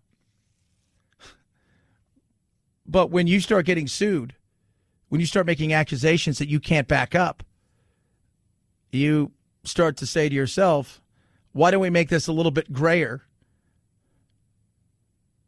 And we'll go from there. But they wanted it. They got it. They had the people they wanted. They weren't transparent. They didn't get some of the stuff they said they were going to get until the last minute, but only because they didn't follow any of the rules that they set in place. The end of the day, it was flawed from the beginning. The circus came to town. With that circus comes what? The clowns. And that's what it was a clown show. 323 538 2423 at Chad Benson Shows your Twitter. Tweet at us, text the program. Love hearing from all of you. Then you've got immigration, the nightmare that is and is continuing to be. A nightmare that's continuing to be for who, though? See, Biden came out today, talked about all of his stuff, his legislative agenda, the coronavirus, all of these things. And then, of course, yes, had to get to the immigration side of things. Is he going to talk about the fact that there were all of these people here? Or he's going to talk about the fact that not only are they here, they're here illegally, and it's been ignored, or are you going to take the scene where it looks like they're swinging the reins and trying to whip or hit somebody, which they said they didn't hit anybody, and they denied that they were trying to whip, only trying to steady themselves, worried about the horses. That's the easier focus. Do you take responsibility for the chaos that's unfolding? Of course, I take responsibility. I'm president, but it was horrible what to see, as you saw. To see people treated like they did, horses barely running them over, people being strapped, it's outrageous. I promise you, those people will pay. Yeah. You do the investigation, you do the things you're supposed to. If they broke protocol, you absolutely make them pay. They should lose their job immediately. There should be an investigation across the board. Zero problem with that. Let's find out the whole story. How many times have people run? And we're going to what? We're going to make a judgment now based on this thing that we see that lasts 10 seconds, 15 seconds, not seeing what happened before, not understanding how the training went, none of those things. You absolutely make sure you have in place the tools to do a true investigation, all of those things. But you are ignoring the fact that there was some 10, 13, 14, 15, depending on who you talk, 1,000 people that came here, mostly Haitians. You've ignored that. You've ignored the fact that last month, yet again, another record over 200,000 people that they encounter at the border. And they're saying 20 to 30% of the people they catch I said, hell, let's say they catch 50%. And uh, by catch, no, not catch. Not catch at all. Surrender and release. If that's true, we're on pace for three and a half, four, five million people this year. This is chaos. You need to get a hold of it. This is chaos. You're the president. This is chaos. You invited everybody. And by allowing them to stay here for asylum, what do you think that is going to happen from here on out? Just curious. If you uh, come from a nation with a president has been assassinated in the last 60 days, followed by an earthquake, followed by a hurricane, I don't know how you can more qualify for asylum than that. None of those are rules to qualify. They're not a special group being persecuted. There's no politics in, in their persecution. They're not part of some sort of ethnic cleansing. Tribe is one of the things that, that, that's available out there. Religion is another one. Earthquake? No. Looked on there. Okay, well, what about uh, uh, hurricane? No. political assassination? No.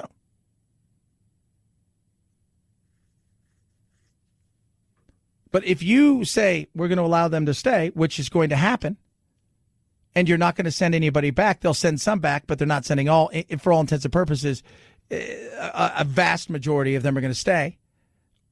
And the non transparent numbers will be exactly that non transparent. What do you think that says to the next group? Seems like there's safety in numbers, and let's go. But focus on the one thing which should be talked about, but ignore the other. You're putting a band aid, one of those little itty bitty ones, on a bullet wound, and there's been 100 shots, but you only got one band aid. Let's just focus on that. 323 538 2423 at Chad Benson shows your Twitter. Tweet at us. My Pillow gives you the Giza Dream Sheets, which are incredible. Top of that, they've got the My Slippers back, also incredible. Try these and everything else. It's simple, it's easy. Go to mypillow.com, use the promo code Benson. Everything comes with a 60 day money back guarantee. The Giza Dream Sheets are made with long staple cotton and proprietary technology that gives it a sateen feel, comfortable easy to sleep on because they sleep cool. You're not going to sleep hot. You're going to love these soft, amazing sheets. And check out the My Slippers, the mattress toppers, and of course, the My Pillow. You can get those and everything else at deep discounts with the 60 money back guarantee. Different colors and sizes for the Giza Dream Sheets. Same thing for the, the, the My Slippers, which have a patented fill and it's got soft gel. So when you put these on, you will feel it and you can walk anywhere, outdoors, indoors. Yeah, it's incredible. MyPillow.com. Use the promo code Benson. MyPillow.com. Grab the promo code Benson and use it right there. Save big. MyPillow.com. Promo code Benson. Bottom of the hour. John Cleese. The John Cleese. Of course, Monty Python fame. To me, one of my heroes because I love Fawlty Towers. Will join us. Talk about all things politics, little humor, you name it. Straight ahead. Chad Benson, Chad Benson right here in Greater Atlanta. Here's a little tale about hard to recycle plastics. Their destinies were changed, their new lives are fantastic. What once was trash can live on as new things with a program that complements your regular recycling. Cause plastics can be so much more. Give this trash the second chance it was hoping for. Greater Atlanta's hard to recycle plastics can be so much more. Participate in the Hefty Energy Bag program happening in your neighborhood today.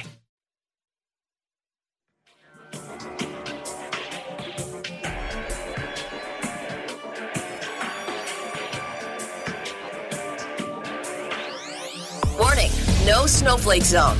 Uninformed opinions are in danger of melting. The Chad Benson Show. Following a grand jury indictment, the U.S. District Court of Wyoming now issuing a federal arrest warrant for 23 year old Brian Laundrie. Laundrie accused of withdrawing at least $1,000 using a debit card and PIN number that were not his. Yeah. So he's no longer a person of interest. He is now wanted. So timeline has changed too. There were things that took place that people are starting to investigate as we learn of a possible change in the timeline of Gabby Petito's last known sighting. Witness Nina Celie Angelo claims she saw Gabby with Laundrie at Merry Piglet's restaurant in Jackson Hole, Wyoming on August 27th, three days after officials originally thought she was last seen. The restaurant is just outside Grand Teton National Park. Gabby's body was discovered near there earlier this week. The restaurant has confirmed to ABC News that the couple were there, and they say they're now speaking with the FBI, but the agency agency has not confirmed the incident. Yeah.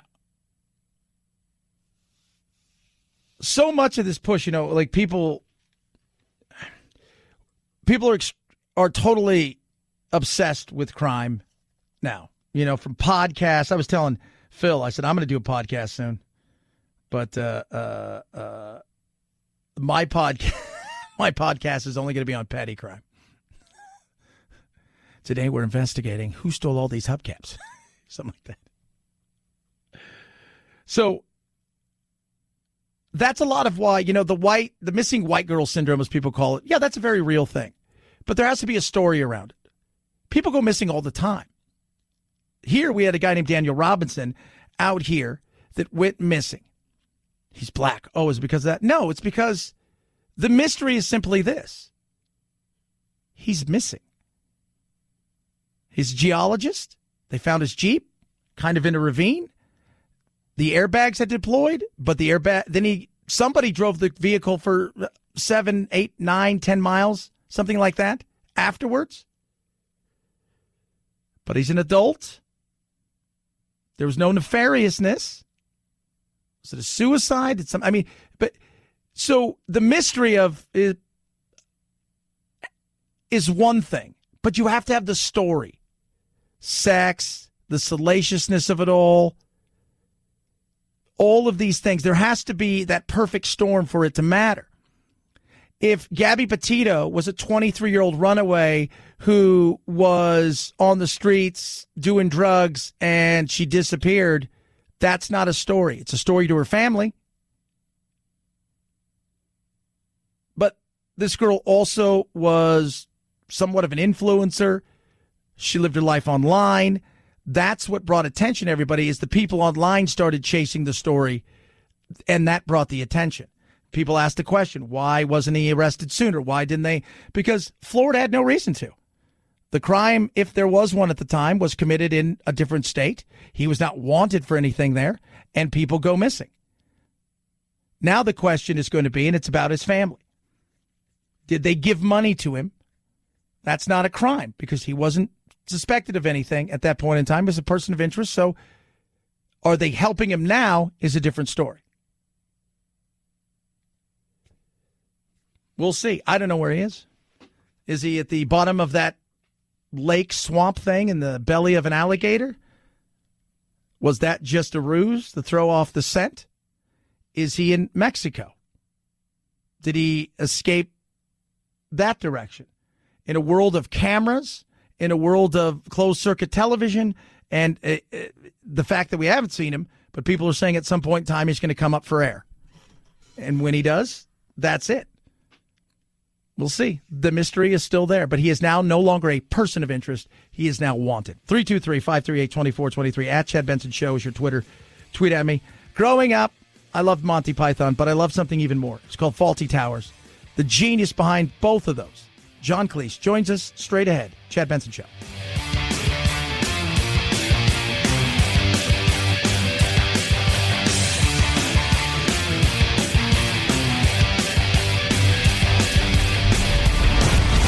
The Chad Benson Show.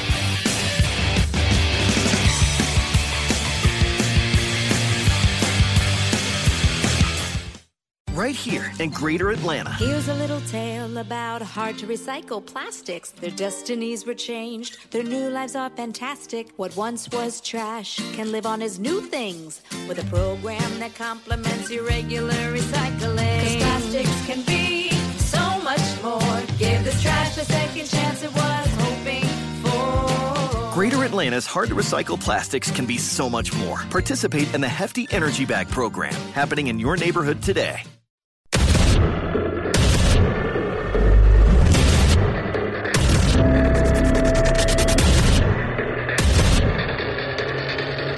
Independent thoughts, independent life. This is Chad Benson. Uh, he's not often I get to say I get to interview somebody I get excited about and a hero, and somebody who I just love. I get to do it now. He's got a show that is coming to the Orpheum Theater here in Phoenix, October fifteenth. Uh, John Cleese, the great John Cleese, who's still getting greater, and I can't wait to see this. It's called "Why There Is No Hope," and John, why is there no hope? Because uh, the people in charge, excuse me, have no idea what they're doing. And the, the even worse, they have no idea that they have no idea what they're doing. So there's no chance that we'll ever be governed in a sort of sensible, intelligent, well informed, kind way. We have to let go of that. It's, it doesn't matter. It's never, it's always been like that. I mean, you know, if you go back to, I don't know, the Roman Empire, do you imagine it was nice working in the Roman Empire. It's always been chaotic and unfair. Life is unfair. But it doesn't mean we can't have a thoroughly enjoyable, good life um, within the limitations of the, of the society that we live in. And that's what it's all about. It's actually it's a sort of humorous thing about what's known as the Serenity Prayer, which they have in Alcoholics Anonymous, which is a a wonderful organization with almost no central control at all. I mean, it does great work. And the, the Serenity Prayer says, God, please uh, give us the courage to change what we can and the patience to endure or put up with what we can't change. And this is the lovely bit the wisdom to tell the difference. And there's a lot of things we can't change, but there's a lot of ways that we can have thoroughly worthwhile lives. And I think it's harder in America because in America, the sort of feeling that if you're not rich or uh, famous, you're a bit of a failure. And I cannot imagine a more awful thought.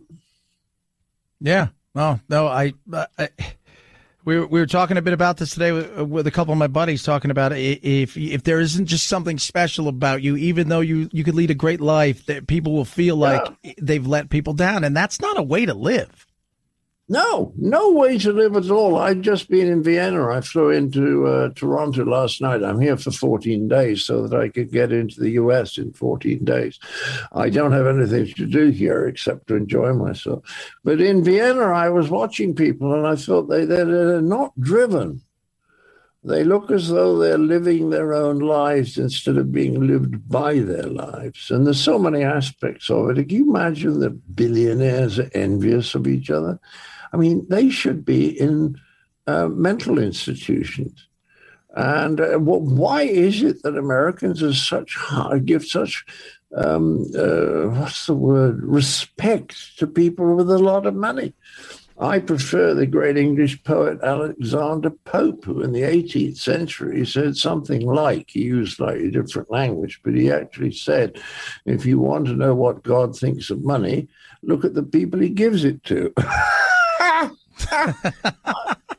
one man once rang me up in Australia and said, can I, can I have dinner with you? I'm the third richest man in Australia. And I thought that's a really good reason not to have dinner with him.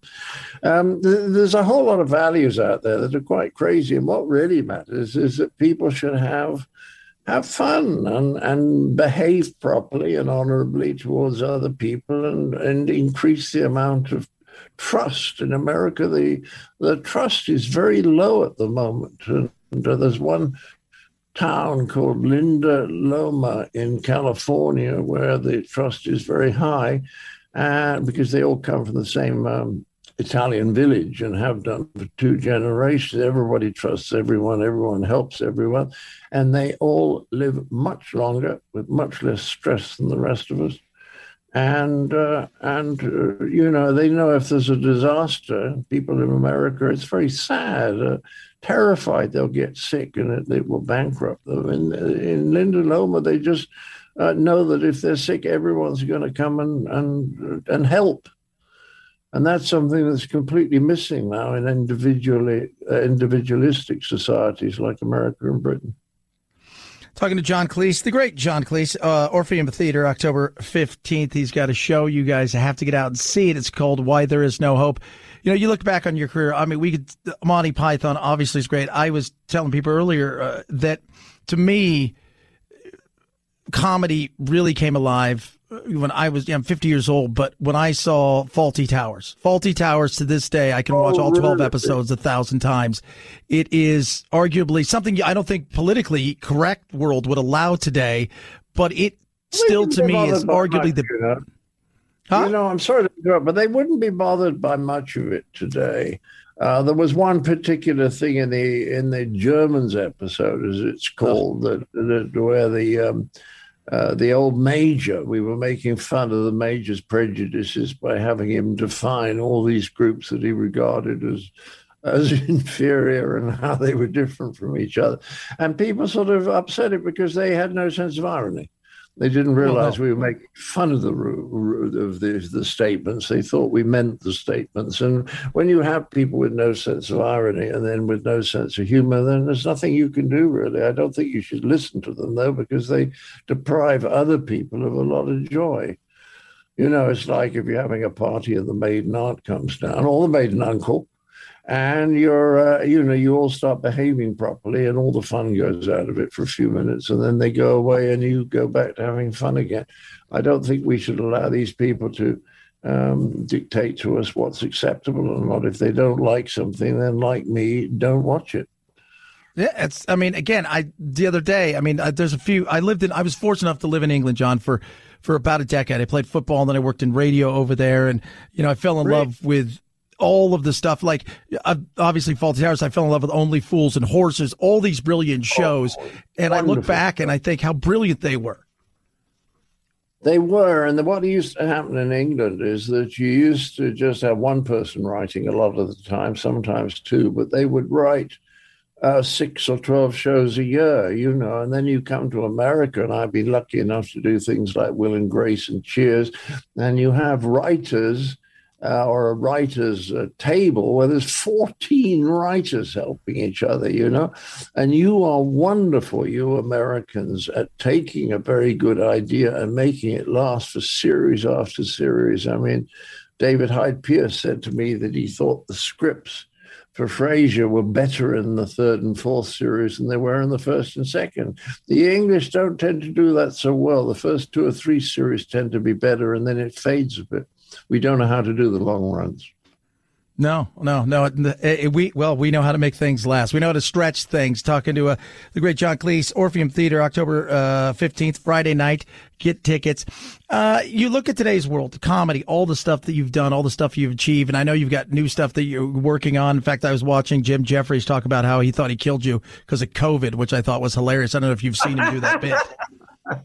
yes, he's a great friend of my daughter, who's actually in the show, I should say, at the Orpheum, because uh, you see, I just do this talk for about half an hour, and then we go, and for about an hour and a quarter, we have Q and A. And the wonderful thing is, I have no idea what's going to happen, but my daughter knows me very well, of course, so she's very good at guiding things in the direction of my funniest stories, and she makes selections of because there are some very good questions that lead to having a lot of fun, and others that are just a bit dull, like why is it called Monty Python? Uh, it's not a bad question; it just happens to have a dull answer. So she weeds them out, and we have a lot of fun together. But it's lovely when the audience gets rude and starts asking me questions like, "Why can't you stay married?" you really think it's funny cutting off somebody's arms and legs? Uh, those kind of questions. We get great fun. So it's to some extent, it's it's up to the audience to be nice and rude and ask pointed questions. And what I love is you've no idea what's going to come up. I mean, I was in Florida once. You won't believe this. And a lady stood up in the stalls. I remember it now. She was smartly dressed, and she said, uh, "May I ask a serious question?" We said, "Of course."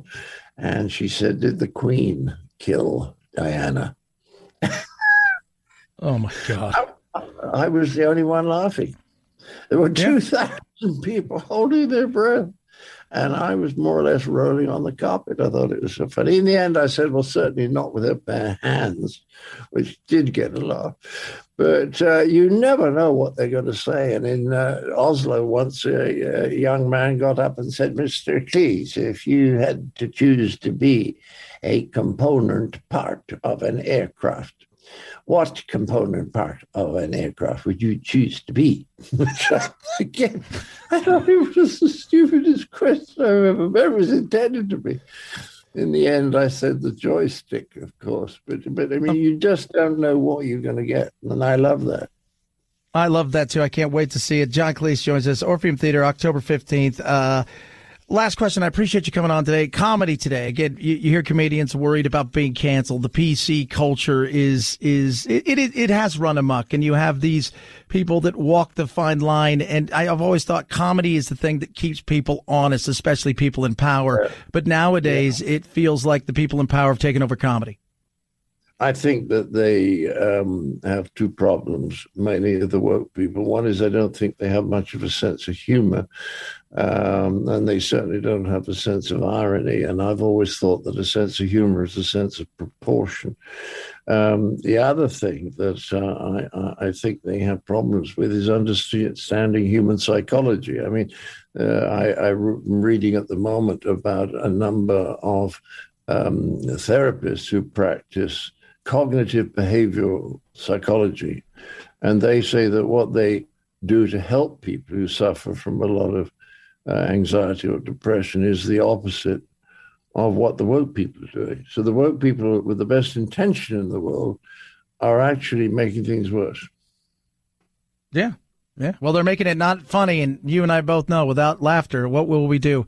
John, I thank yeah. you so much for coming on today. You are, again, brilliant. I can't wait to see you. I am brilliant. Uh, I'm wonderful, but I should be thanking you for allowing me to try and sell tickets. Well, you know what? We'll do everything we can. We're going to make sure we, we, we, we push it because you are brilliant. And going there, I think for a lot of people, having the opportunity to participate like this is uh, something you don't get a lot of uh, opportunities to do. John Cleese, uh, Orpheum Theater, October 15th. Get out there and see him. Uh, thank you so much and uh, enjoy Canada because it's super fun, eh? It's lovely. It's like America would be if America was sane. thank you so much, John. Appreciate that today. Pleasure. Come back afterwards. Okay, we'll do. After Thank you. Show. I would okay. love that. Thank you. Great. Cheers. That'll be Bye. fun. Bye. 323-538-2423 at Chad Benson Show is your Twitter, your Instagram. Right here in Greater Atlanta. Here's a little tale about hard to recycle plastics. Their destinies were changed. Their new lives are fantastic. What once was trash can live on as new things with a program that complements your regular recycling. Cause plastics can be so much more. Give this trash the second chance it was hoping for. Greater Atlanta's hard to recycle plastics can be so much more. Participate in the Hefty Energy Bag program happening in your neighborhood today hit me up. Go ahead. Tell me what you thought. Fawlty Towers. How cool is that? Chad Benson.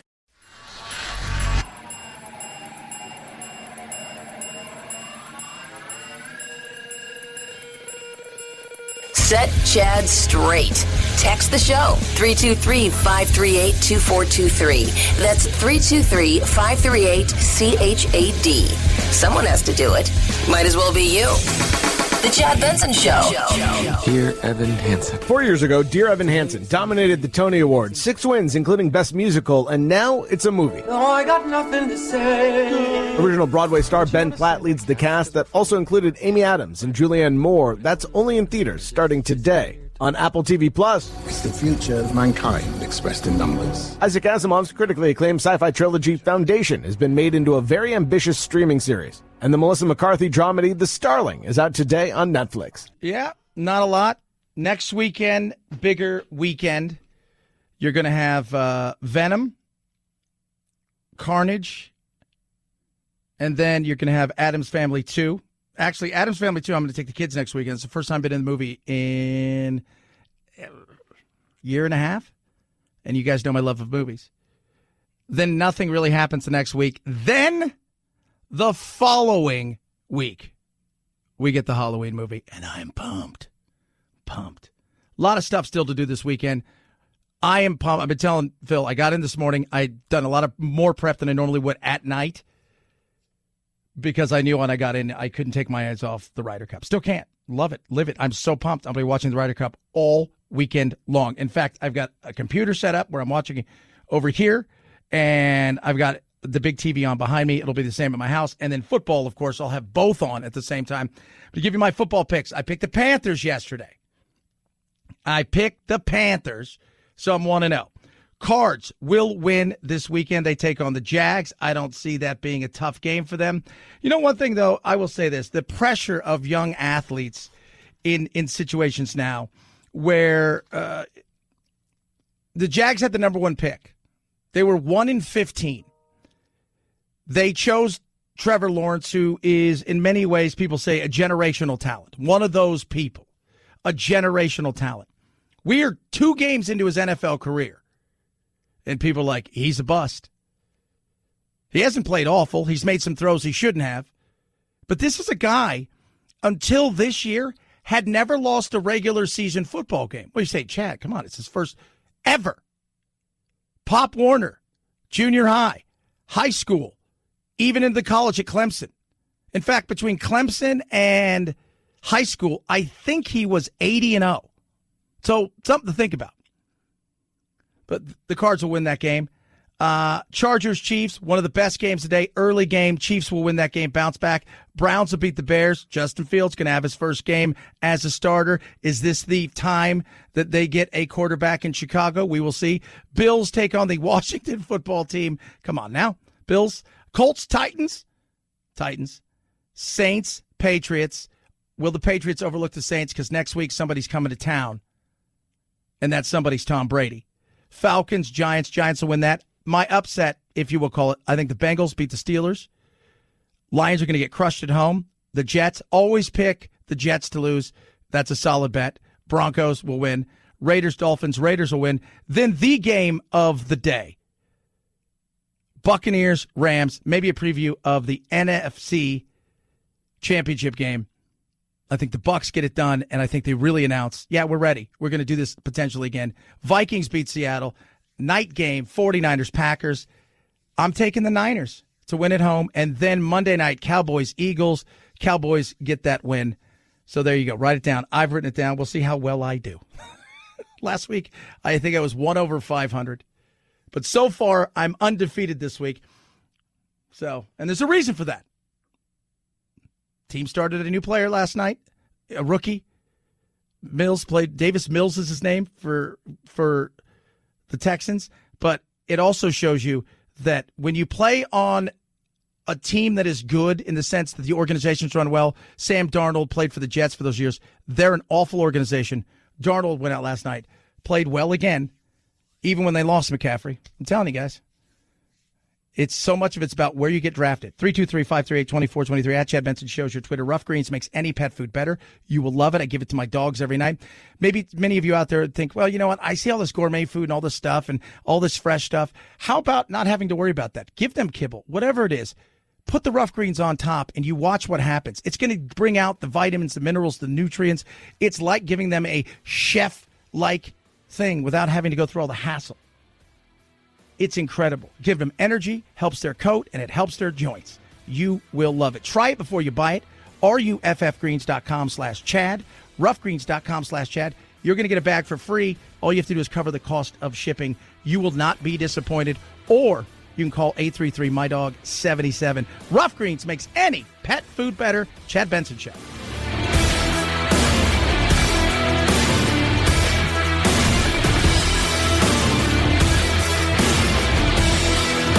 This is The Chad Benson Show.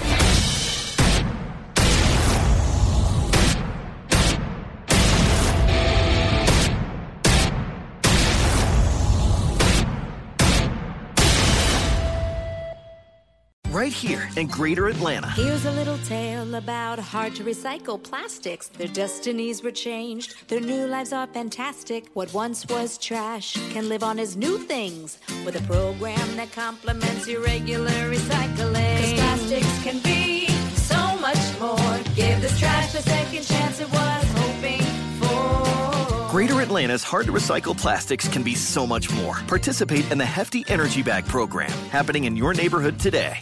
Right here in Greater Atlanta. Here's a little tale about hard to recycle plastics. Their destinies were changed, their new lives are fantastic. What once was trash can live on as new things with a program that complements your regular recycling. 'Cause plastics can be so much more. Give this trash the second chance it was hoping for. Greater Atlanta's hard to recycle plastics can be so much more. Participate in the Hefty Energy Bag program happening in your neighborhood today.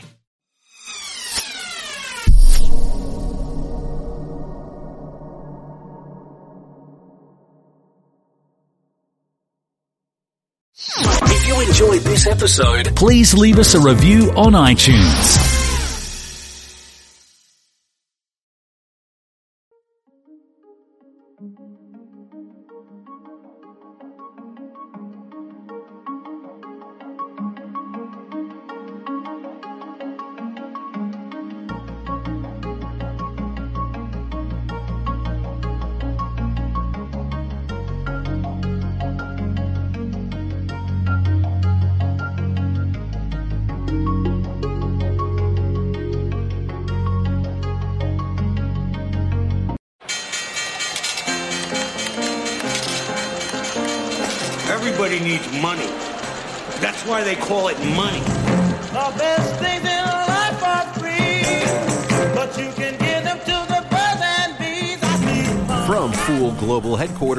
This is Motley Fool Money. It's the Motley Fool Money radio show. I'm Chris Hill. Joining me this week, senior analysts Emily Flippen and Jason Moser. Good to see you both.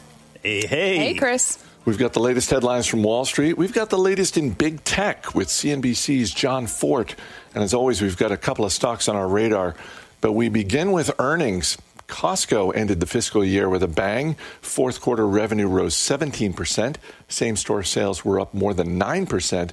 And shares of Costco up this week and close to a new all time high, Jason. Yeah, I mean, I mean, this is a business that continues to do what we've really come to expect. I mean, it's just resilient, it's customer centric, and that continues to deliver a loyal and repeat customer base. Uh, net sales $61.4 billion, up 17.5% from a year ago. Uh, earnings per share up 20%. Uh, and that was on strong traffic numbers. Traffic was up 9.2% worldwide. Uh, 8.8% in the U.S. Transactions, right? The basket, that was up as well. 5.8% worldwide, 5.6% in the U.S. Uh, and the renewal rates continue, as I said, just to remain very strong. 91.3% for the U.S. and Canada, up just slightly uh, from a quarter ago. And uh, total paid households now stand at 61.7 million. That's up 1.1 million from just a quarter ago. Margins holding the line in, in what we see as uh, a little bit more of an inflationary environment, which is really encouraging. Um, but but all in all, like I said, I mean, it's just a business that continues to do what we've come to expect. I couldn't help but notice they said they're going to start limiting purchases of paper goods and bottled water. Isn't that why people go to the Costco in the first place so that they can load up on toilet paper and bottled water and cleaning supplies? Well, perhaps they're just trying to employ some lessons learned uh, from the recent past, right? I mean, 2020, uh, I think, taught us all a lot about a lot of things. And I think maybe they're trying to see around that corner a little bit because there are still some supply chain issues uh, from a global perspective. And it's not just a chip shortage, right? I mean, everything uh, is essentially on back order, it feels. And so it sounds like, it feels like at least they're just trying to see around that corner a little bit. Makes sense sense, actually. Mixed first quarter results from Nike. Profits were higher than expected, revenue was lower than expected, and Nike lowered its guidance for 2022, saying that the global supply chain is hurting their business more than they originally thought it would. Shares of Nike down 6% on Friday. Emily, I have a hunch we're going to be hearing the phrase global supply chain a lot this earnings season. Well, that's certainly the story for Nike, as it has been for so many businesses this year. Shutdowns in its production facilities, especially in Vietnam, led to longer transition times, labor shortages. But what I think is really interesting and what we're seeing the market react to is the fact that they had to pull back guidance so greatly as a result of these changes. They pulled back quarterly and full year guidance from the low double digits to the mid single digits. That's a really notable slowdown. And what's even more interesting is that unlike some of the other businesses that have been impacted by these supply chain challenges, uh, there weren't a lot of hints from Nike in its most recent quarter, pre this quarter, about how big of a problem this would be. In fact, management said last quarter that they were optimistic in handling any challenges well. So that's a big change just from June to where we are in late September between what management saw last quarter and what they're expecting for the near future. How concerning is that? I mean, Nike is an experienced, mature company. They have been in the global game for a long time. I'm not super concerned because this inventory issue, again, is likely to persist until Vietnam takes a less aggressive approach to curb the spread of COVID. And really, that's anybody's guess. So I'm, I'm less willing to punish management here for not being more forward looking with their guidance. I do think what investors should be focused on that the market's overlooking right now is a slower growth in China. Uh, last quarter was also a weak quarter for China. This quarter was a weak quarter for their Chinese sales. And there really wasn't much of an explanation. And that's concerning because historically Chinese demand has been really strong, a key growth driver for Nike. So this is definitely something to watch over the next few quarters. Adobe's third quarter profits were higher than expected, and revenue was a record for the software giant. But shares of Adobe down 5% this week. Jason, is this valuation? Because it's kind of hard to look at Adobe's results and see any serious cause for concern. I don't know that it's valuation as much as it's just a little bit of language in the call, and I'll get into that here. There, there was another strong quarter, like I said, a strong business, strong quarter. But as we've seen with a lot of digital themes here over the past couple of years, uh, management created at least a, a, seed of just hesitation. Maybe they mentioned the word seasonality uh, several times. They're talking about how with with the economy reopening, uh, we're, we're seeing activity picking back up, people willing to travel a little bit more. There's lower lower web traffic as folks uh, travel and get out of the house, and that's something that has impacted uh, Adobe's business modestly. And they're calling for the future here over the over the course of the coming year as a potential headwind, right? And so when you have a business like Adobe that's valued at around 45 times free cash flow, it's not what you would call cheap. Now it is a dominant business, so it's always been uh, awarded that premium multiple, and I don't I don't expect that to change. I think it was a relatively uh, cut and dry week for him here, but the numbers were very impressive. Revenue up 22 percent, earnings per share up 21 percent, thanks to their digital media segment. And the investments in Document Cloud uh, revenue uh, continue continue to pay off. That Document Cloud revenue of 493 million dollars was up 31 percent from a year ago, with their Adobe Sign transactions now up 10 times over the last three years. So we're seeing a big uh, opportunity that they're capitalizing on beyond just their digital media business. Uh, all things considered, as a shareholder and, and as one who has recommended the stock before, uh, I feel very good about where they are and where they're headed. Shares of FedEx down more than 10% this week after first quarter profits came in lower than expected. FedEx also cut their earnings guidance for the full fiscal year. Emily, I know there is not one single stock that is a bellwether for the economy, but FedEx is probably on the short list of bellwether stocks, and this isn't that encouraging. I will say there are some aspects that are impacting this quarter that are outside of FedEx's control, especially related to the labor shortages that we're experiencing. In fact, we covered FedEx last quarter, at least I did here on Motley Fool Money, and I noticed that they had a great quarter last quarter, record levels of both revenue and profit, but we are still kind of tepid because it was very clear that FedEx would be faced with things like higher labor costs, again, that are very much outside of the business's control. And so even though they've been largely able to pass pass these increased costs along to the end consumer. It was clear last quarter that the issues they've had around hiring, the constraints on their logistics networks during one of their busiest years ever, those would likely end up hitting margins. And that's exactly what we saw this quarter. Sales were up 14% year over year to just under $22 billion. Profits, though, actually fell 10% to $4.37 a share. So the core reason, again, that their labor pool is just more expensive and shortages caused less efficiency within its networks. So I think the question investors should be asking themselves is are these issues short term? And while management thinks so, I think it's important to remember that changes are likely to happen gradually. And they're headed into peak season, so don't expect these costs to suddenly go away. I was going to say, they also talked about how they are looking to hire 90,000 seasonal workers if labor is part of the challenge here, I, I, know there are some investors who might look at a mature business like FedEx and say, oh, the, the stock is down 10%. Maybe it's time to pick up some shares for a little bit cheaper. But uh, it seems like they've also got some headwinds going into the holidays. I don't mean to be overly bearish because, as you mentioned, FedEx is a bellwether stock, right? They've they've been a pretty consistent performer over the past decade. They pay a dividend. All these things are great, but they are certainly paying up for these peak season workers. And there is a belief among some experts that people are going to go back to shopping in person for the holiday season, especially when they're being told that the lead times on their deliveries may be weeks longer than expected. So they're paying up for tons of workers. There may be less demand heading into peak holiday season. So all those things, I'm not super uh, favorable, I suppose, for FedEx's prospects over the short term. Another week, another hot IPO. Details next, so stay right here. You're listening to Motley Fool Money.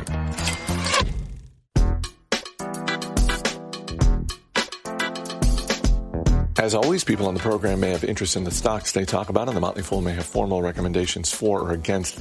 So don't buy or sell stocks based solely on what you hear.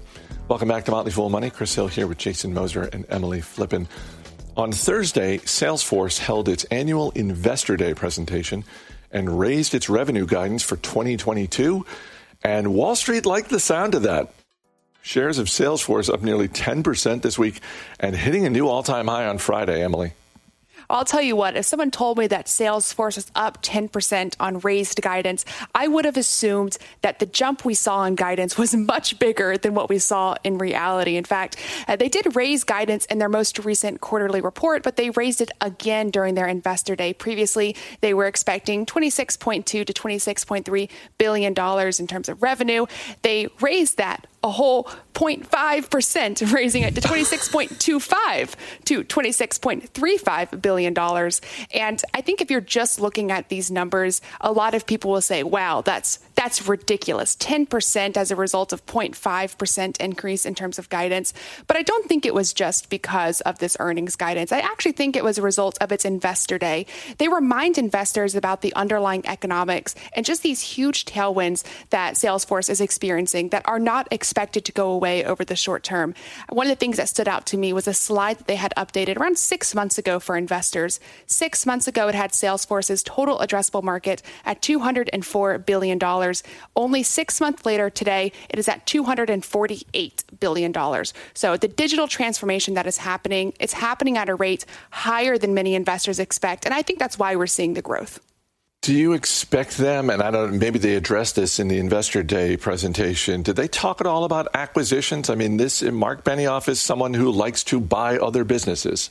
Oh, of course they did. I think you can't have a Salesforce investor day where they don't show off their acquisition prowess, and that's definitely what we're seeing here as well. Uh, they they finalized their acquisition of Slack on August 1st. That adds a single product to their existing six businesses that are billion dollar plus yearly businesses. And unlike most companies that fuel growth through acquisitions, Salesforce I I think has done a great job of ensuring they make good on their purchase price. So MuleSoft, Tableau, Exact Targets, these are all acquisitions that at the time were called very expensive acquisitions by Salesforce that have actually been accretive for Salesforce shareholders. So with that alongside all of their core products growing at double digit rates, I think Salesforce is definitely taking a little bit of a victory lap here.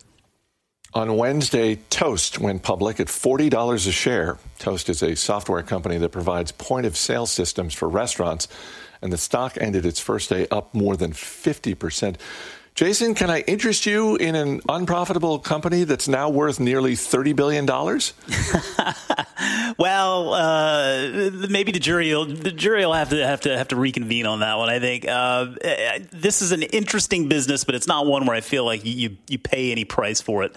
Um, Toast Toast serves as the restaurant operating system. Ultimately, is the way they view uh, their business. They have a number of different revenue streams, uh, some hardware, a lot of software and services, uh, but but their their general goal is just to connect the restaurant across the entire uh, spectrum of operations dine in, takeout, delivery, uh, addressing the fact that I think the retail, uh, the, the restaurant industry has evolved so much. There are more points of distribution, it's more omni channel now. And I think more moving parts means it's more difficult to manage. So a seamless, consistent operating experience absolutely has its merit and there's something to the business because customers continue to sign up. As of June this year, they had 47,942 locations on their platform. That's up from 19,891 from just a couple of years ago. So when you look at the market opportunity, uh, it is a large and growing one. I mean, restaurants in the United States spent an estimated $25 billion on technology in 2019. It was ultimately less than 3% of total sales. Uh, Toast management sees that growing to 55 billion by 2024. Uh, so even just a little bit of that market opportunity can certainly go a long way. But we need to really see if, if this business has traction, if the tech is as good as they say it is, uh, and that'll take a little bit of time. Shares of Stitch Fix up nearly 20% this week after the online styling service reported a surprise profit in the fourth quarter. Emily, encouraging results, but I can't help but feel like Stitch Fix is going to be a stronger business when profits are no longer a surprise. There's needless to say, I think the question around Stitch Fix has been how big can this business be and what can their margin profile look like? Stitch Fix has had periods where they have posted somewhat decent margins. I'll use that term loosely 2 to 3% net income margins and 3 to 4% free cash flow margins. But that in, was in their best quarter. And their new CEO, Elizabeth Spaulding, has really taken Stitch Fix's business and completely new direction. And their founder, Katrina Lake, after she departed, um, Uh, Spaulding came in and said, Hey, I know that we're known for being a clothing delivery box service, but I want to change that. In fact, I want to launch something or rename something, I should say, known as Freestyle. It's their direct buy system that's being opened up to the public. It used to be that you couldn't buy things on Stitch Fix's website unless you were a customer, and even then, limited inventory. But Spaulding has taken it and said, Hey, we want shoppers to come directly to Stitch Fix without having to get fixes in the mail and be able to make purchases, no longer limiting themselves to just being a retail box business, but being a key destination for what they call personalized styling and shopping. Uh, this is a big deviation, and I will say it puts them in the crosshairs of some really competitive online retailers that have decades of experience in this space. Uh, we were talking before the show, though. I mean, it seems like Stitch Fix, I mean, they, there is still room for improvement, but it feels like it is at least a mature enough business that it's not going away. There was a point in time where you could look at Stitch Fix and say, I don't know if they're going to make it. Now I look at it and I think more in terms of like, okay, they're going to make it, but just how big can they get? The way you put it before we started recording was that this business certainly has a floor. And I, I, completely agree with that. But you also mentioned this business probably has a ceiling. And I personally don't like to buy businesses that have a ceiling, even if there is a floor. And I agree. Stitch Fix has a floor in the terms that it's not going to go away permanently. But I do still wonder how they're going to compete in the world of online retail. I will say I appreciate the fact that they are shifting focus away from stylists and onto algorithms. Not that the stylists were bad at their jobs by any means but there was a deviation in terms of strategy. Stitch Fix didn't know what it was. Was the secret sauce the stylist or was the secret sauce the algorithms? Now we know they're going all in on the algorithms. And if those pay off, then maybe that ceiling is higher than what I imagine it to be. Darden Restaurants is the parent company of Olive Garden, Longhorn Steakhouse, and other restaurant chains. Strong first quarter profits and increased guidance for the full fiscal year drove the stock to a new all time high this week. Jason, we love to talk about Olive Garden, but Darden's fine dining division, led by the Capital Grille, that deserves the MVP award for this quarter. well, yeah, I mean, and, and, really, I think you're hitting uh, on the beauty of the business is the the number of brands it has under that umbrella that covers uh, all sorts of different price points, and so that just results in another strong performance. Sales up 51 uh, percent from a year ago for obvious reasons. But if you compare it to 2019, sales were still up 10 percent, which I find impressive. Uh, to me, it indicates the strategy that management has been employing over these past couple of years and taking share in markets where other restaurants, unfortunately, have had to shut down. Uh, it, it's working, right? I mean, it, it's giving them a greater footprint, and that plays into the, the competitive advantage in this business and scale. Uh, a big theme of the call was inflation. Stronger unit performance coupled with some supply chain constraints resulted in a lot more uh, spot purchasing and that, that ultimately resulted in some higher uh, than expected inflation. But management is being very sensitive as to how they approach prices. They're going to continue to price below inflation and more importantly, or more notably, at least below their competition. Again, they see their scale, their data, and their analytics as an advantage that allows them to do this. And, and I like it. To me, it's just the quintessential long term thinking that's playing out pretty well for them. All right, Jason Moser, Emily Flippen, we will see you a little bit later in the show. Coming up after the break, CNBC's Jon Fortt weighs in on the latest from Facebook, Amazon, and WeWork's upcoming debut in the public markets. Stay right here. You're listening to Motley Fool Money.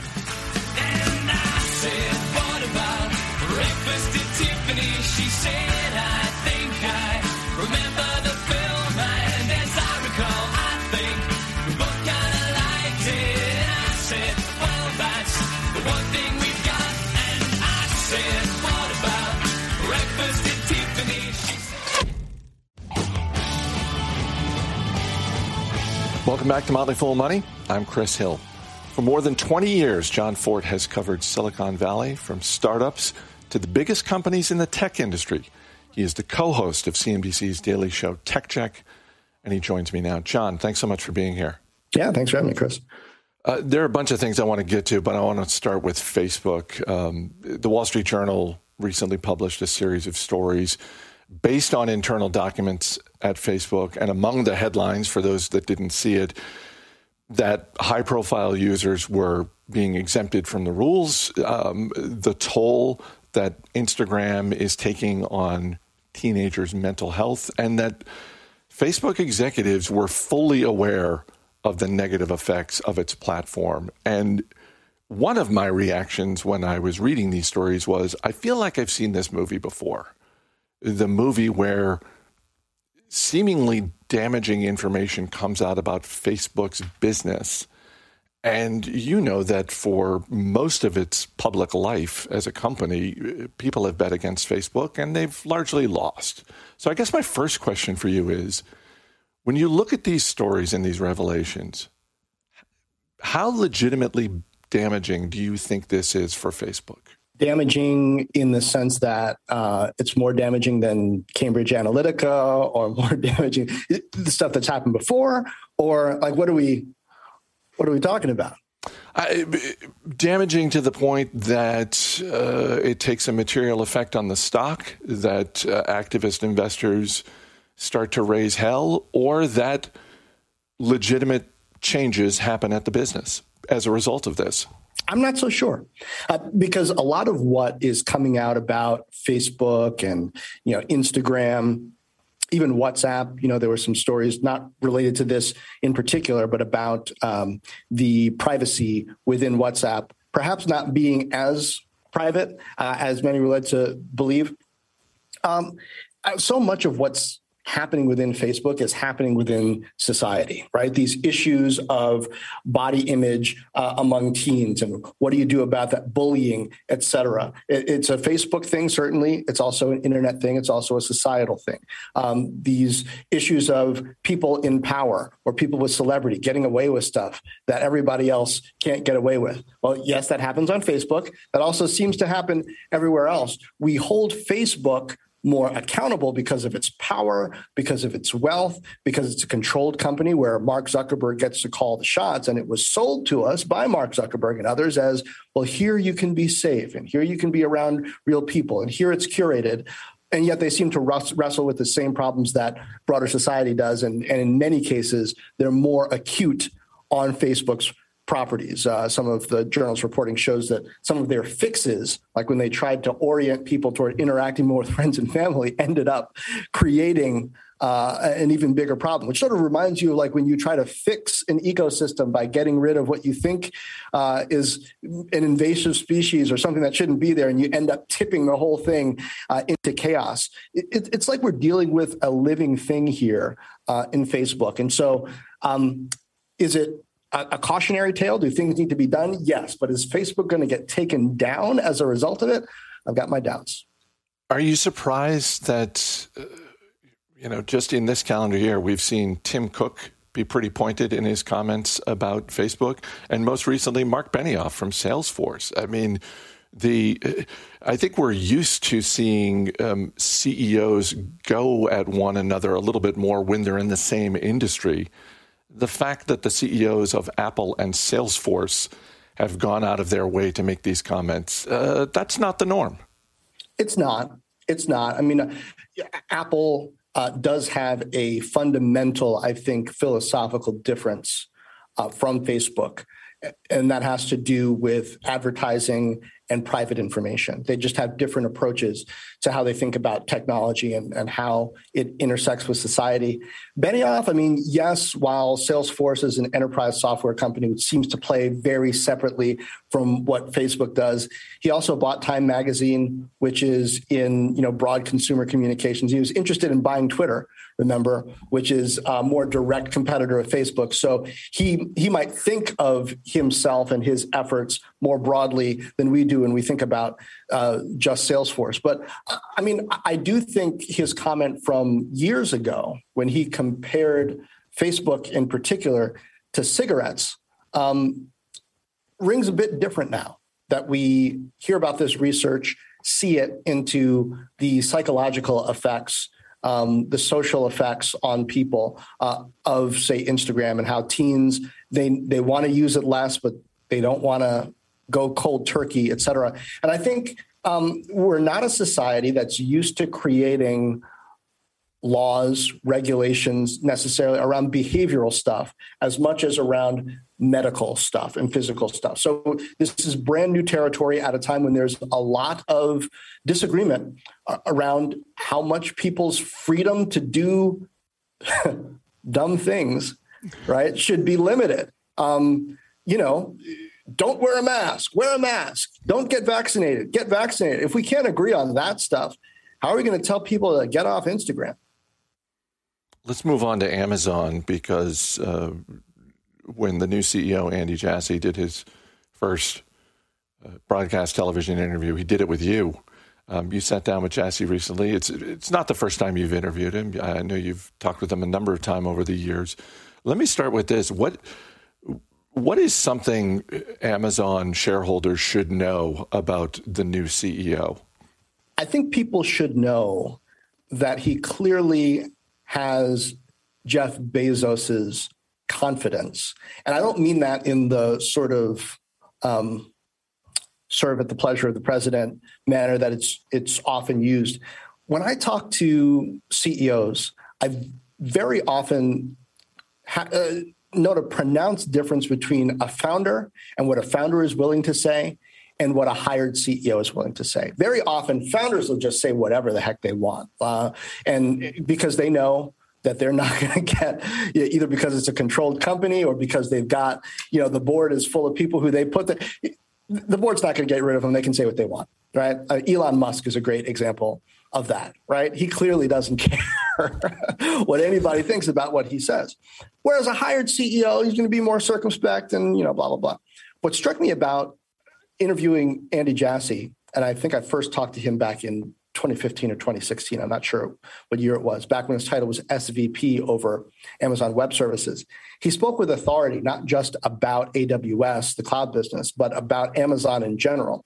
And um, he wasn't looking over his shoulder metaphorically as he did it. I thought, well, that's interesting. So he's a guy who served as effectively Bezos's chief of staff uh, for a couple of years during the time when he also uh, worked on what became Amazon Web Services. And the bond between the two seems so firm that uh, Jassy is confident in leading uh, the huge part of, or, of, Amazon that he led for a long time and, and all of Amazon now uh, without having to do a double take. And so uh, that is significant for those who wonder how much does he understand the organization? Is Amazon going to miss a step? Is Amazon going to continue to be bold? Of course, uh, Bezos is still around as executive chairman. It's not like he's left entirely, but I, I think the the mind meld between these two guys is significant.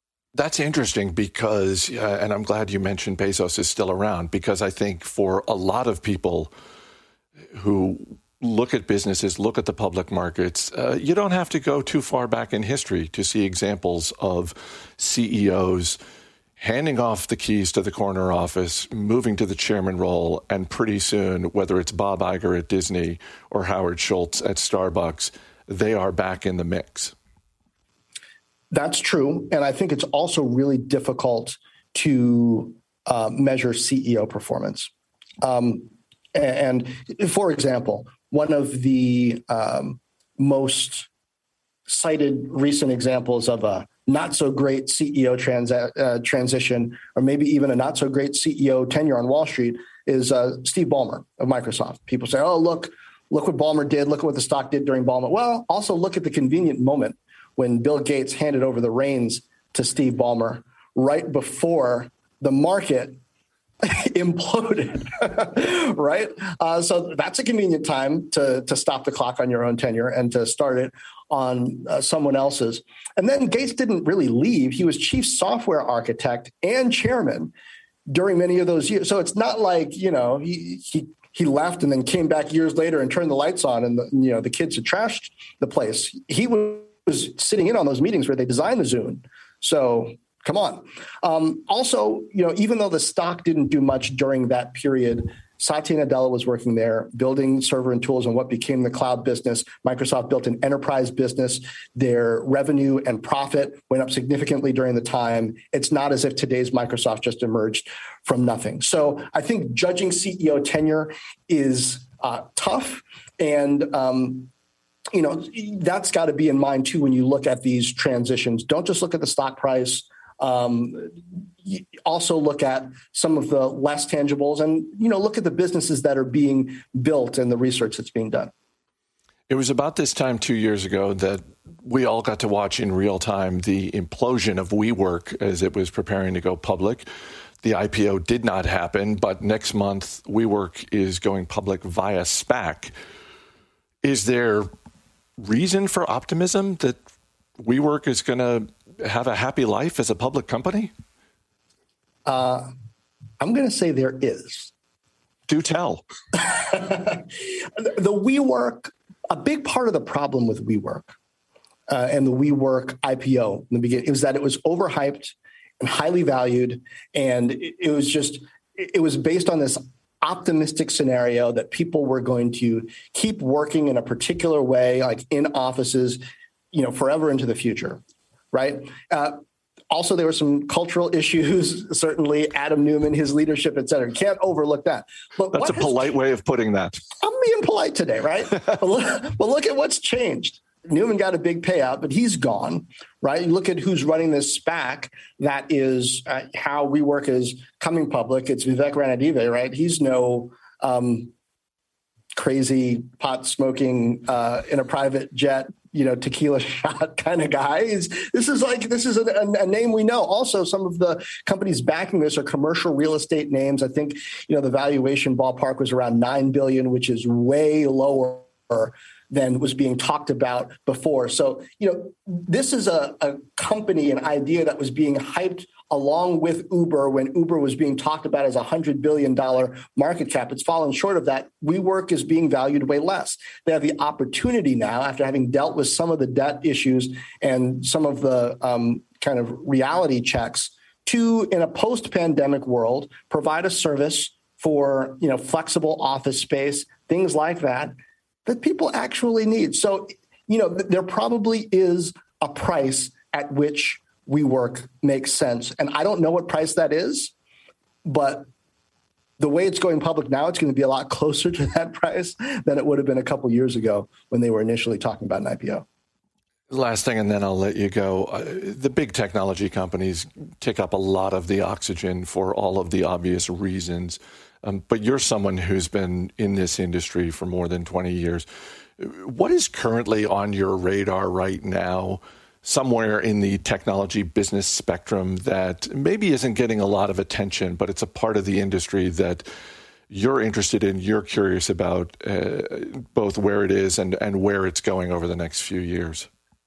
I think vertical integration in the cloud and data centers and um, and just how these business models are playing out. So let me that that's a lot of buzzwords. So let me try to make some sense of that. Uh, the mega scale, as I call them, cloud providers, the likes of Amazon, Microsoft, and Google Cloud, are architecting in essence these massive computers that they are allowing other people to use for you know computing cycles as platforms et cetera they've got you know artificial intelligence applications and, and platforms and resources that they're letting other companies use and part of what they're doing at the same time is saying we don't want off the shelf servers. We don't want off the shelf server chips for running our clouds. Since we have this whole architected system that we're running we want to be able to make tweaks based on what we want our system to do down to the way uh, server chips are designed right? Uh, you see uh, Amazon going out and doing stuff with ARM chips in servers for uh, a lot of their uh, data center work in AWS. Like that's part of that customization and, and what I would say is a, a vertical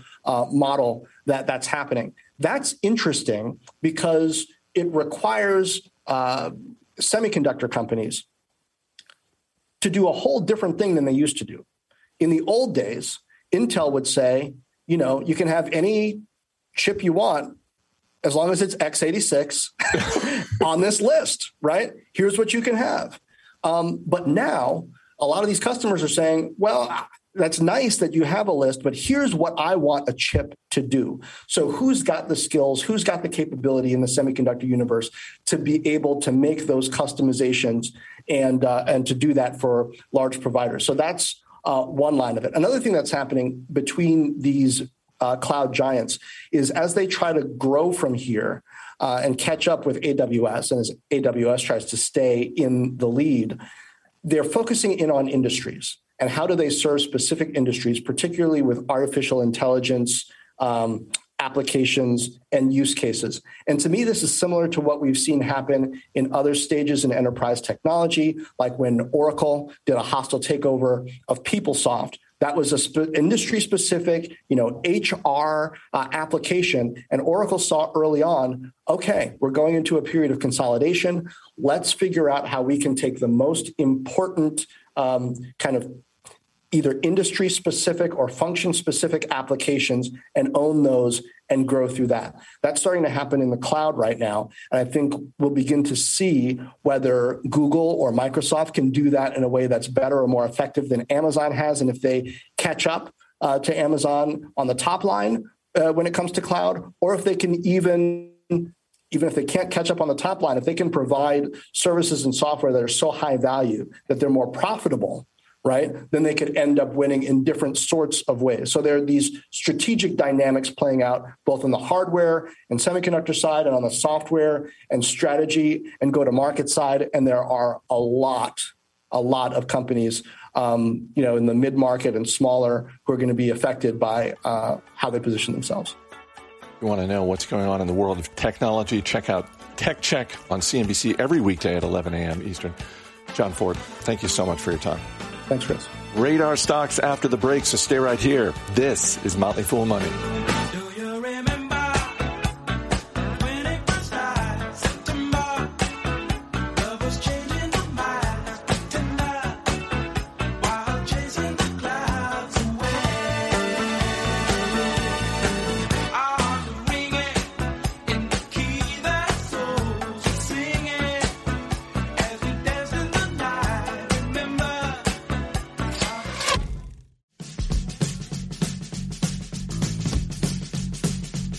Welcome back to Motley Fool Money. Chris Hill here once again with Emily Flippen and Jason Moser. We got two minutes for radar stocks. Dan Boyd's going to hit you with a question. Emily, you're up first. What are you looking at? I'm looking at Coupang. The ticker is CPNG. They're a Korean e-commerce giant that has been hammered since going public as a result of their increasing bottom line losses. But I'm convinced investors are looking at the wrong metric. I think there's early signs of free cash flow scalability in Coupang's business model that's being undervalued right now. Dan, question about Coupang? Emily, how much is your stance on Coupang just contrarianism? Is it really contrary? I didn't even realize that. Although I am a contrarian at heart, so I'll happily take that stance if that's what it is. Jason Moser, what are you looking at? Yeah, digging more into Compass, ticker COMP. This is a founder led business in the real estate technology space, providing the tools to help agents do their jobs better. Co founder and CEO Robert Reffkin owns about 6% of the company. Still a big stake uh, held by SoftBank as well, but management sees an addressable market in the U.S. of $180 billion. And this thing has more than doubled revenue from 2019 to $5.5 billion in sales over the last 12 months. Feels like one worth keeping an eye on. Dan, question about Compass? Yeah, certainly. Real estate's very hot right now, Jason. If it starts to cool off, is this going to affect Compass's bottom line? Typically, I think they're going to be pretty immune to this because real estate's fairly strong, and those are tools that they're going to need in uh, in the ebbs and flows of the real estate market. What do you want to add to your watch list, Dan? I got to say, I'm curious, Chris. I'm going to go with Coupang. Woo! the contrarianism didn't throw you off. Not this time. All right, Emily Flippen, Jason Moser, thanks so much for being here. Thanks, Chris. That's going to do it for this week's show. The show is mixed by Dan Boyd. Our producer is Mac Greer. I'm Chris Hill. Thanks for listening. We'll see you next week.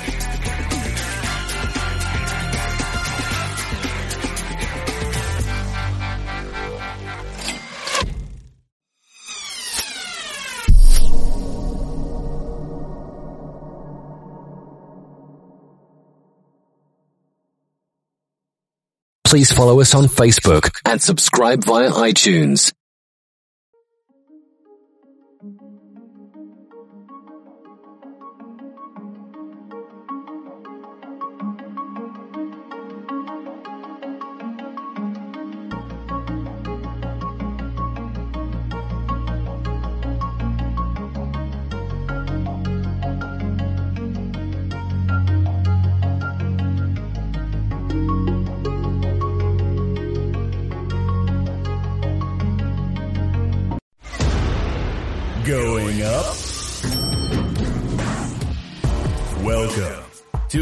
To the Pop Tower Podcast with your host, the man behind the myth, Peter Dawson, and the soulful Lordy, James Bullock.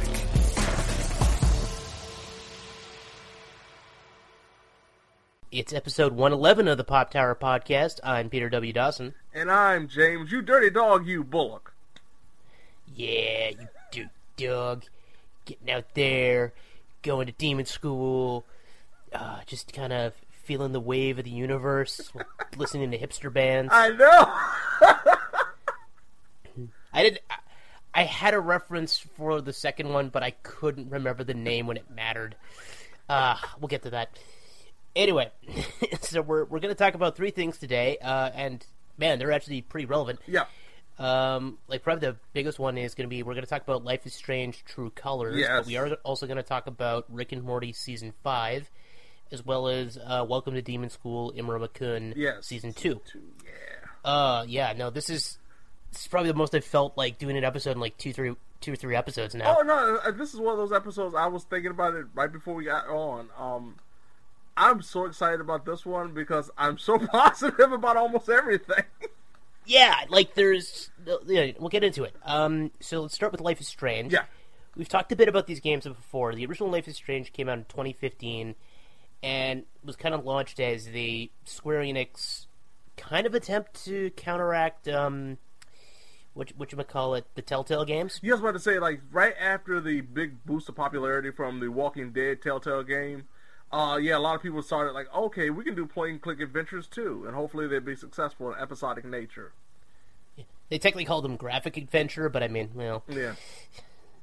you know, terminology being what it is. I just wanted to make sure we had the official term in there. and so the theme of the series has been um, young people at a pivotal point in their life. You know, sometimes they're in high school, sometimes they're like young adults. Like uh, the protagonist in this one, I think it's supposed to be 18, 19? No, 21. 21, really? Yeah. That's actually older than I thought. Yeah.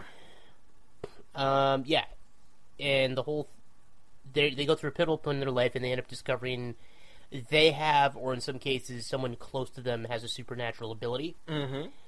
Because that was the whole thing in the original was you could manipulate time, Right. which then comes to a big head. And then uh, two, it was the brother had telekinesis. Yeah, yeah, Right? telekinesis, the younger brother. Yeah, the younger one. Yeah, that's the big thing. And then Yeah, this because one, that was like the only one where we actually couldn't play with the person with powers. Yeah, which was fair enough because that might have been complicated. Yeah. Giving characters telekinesis is tricky. Although Anna's quest managed it without too much difficulty, I'm just saying. Yeah. and um, so Life is Strange True Colors is, depending on who you ask, uh, the third or fourth game because Before the Storm is a full game, right?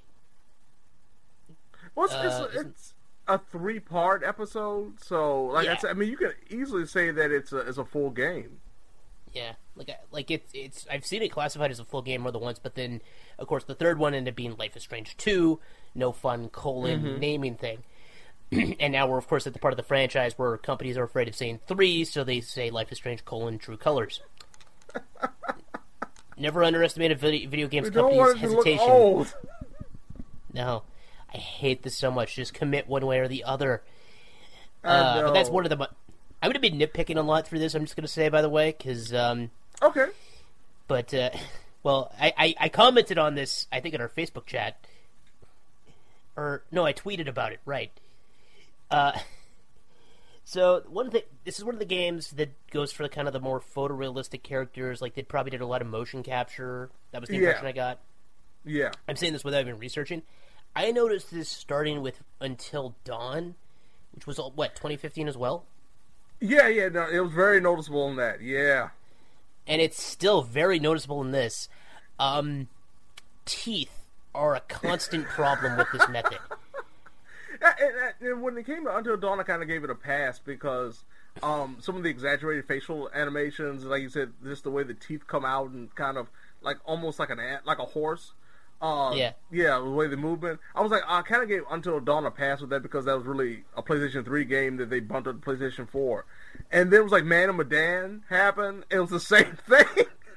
Yeah, no, I I mean this was a problem in uh, Hidden Agenda too. Yeah. and and now and now I'm seeing it in this one too. Yes. like to give some people some idea what I'm talking about, if you don't, if you haven't noticed this, what happens is like the upper teeth tends to be really defined. Mhm. As a result, you almost never see the lower. Now, I mean, it's true that the the upper teeth are in front of the lower teeth, so you're more likely to see the upper teeth. Yeah, That's most a people have realistic thing. overbites. Yeah.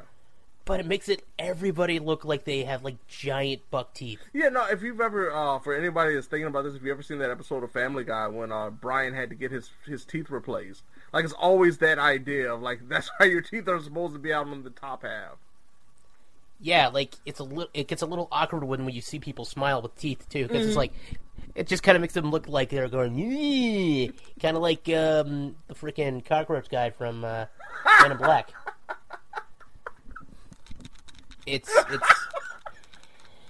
It didn't ultimately ruin my enjoyment of the series, but I keep seeing this and I'm like, man, somebody's got to fix this at some point because this is like the tenth game I've seen this happen. Uh, anyway, so I don't think we actually talked about what the premise of this No, was. So it and, and the sad part about this, this is one of those instances we talk about it in movies all the time. Um, the trailer really hurting the big reveal. Thankfully, like, Oh, yeah. I, I don't really watch trailers that much anymore because of things just like this. They ruined the big hook at the end of the first chapter with the trailer. Yeah, I mean, I kind of figured that. Like that was the thing. I was like, I it was playing the damn waiting game, and I'm like, wait, is this not going to happen now? Right. And like, oh, there it is.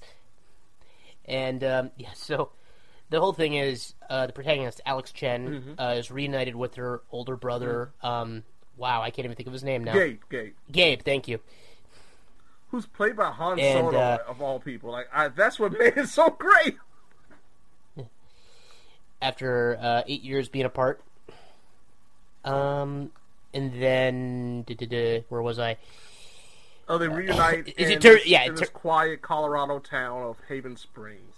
which they just keep calling Haven. Yeah, yeah. Which, Which the funny thing about me. it, like when I was uh talking about it and my first impressions for it, which is go up Friday, um, I kept I said Spring Haven because I was just so used to saying Haven. I'm just automatically in my mind thinking, okay, Haven, of course, is the last name of the town. I completely Yeah. forgot it was Haven Springs. Yeah, I mean, no one's gonna just call their town Springs. but yeah, uh, what I was getting at is it's called True Colors because she has an empathy power Mhm. based on auras. So you know, emotional color spectrum type thing.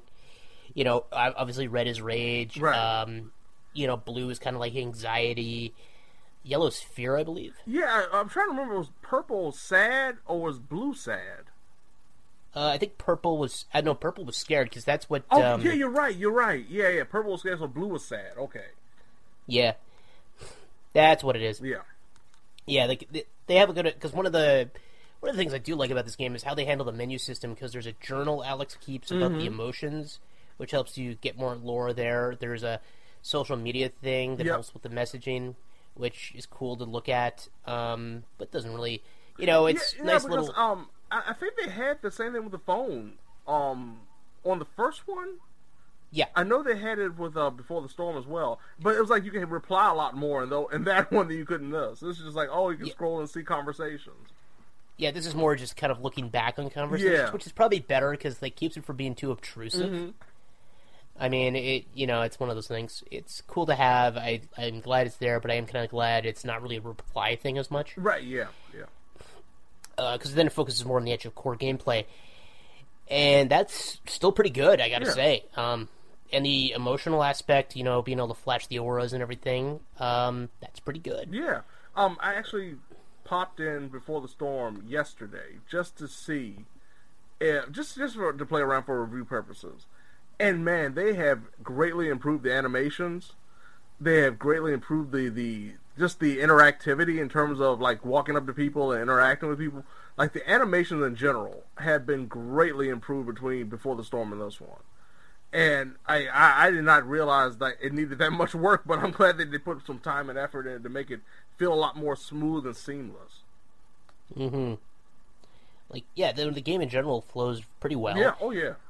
It does kind of run into that other engine problem where they're trying to make realistic characters, but some parts don't look super realistic. Yeah, yeah. Some of the hair just still doesn't look No, good. not, not at all. Like in some of the clothing and like just the general like okay, we have a town, but a lot of it looks flat. Yeah.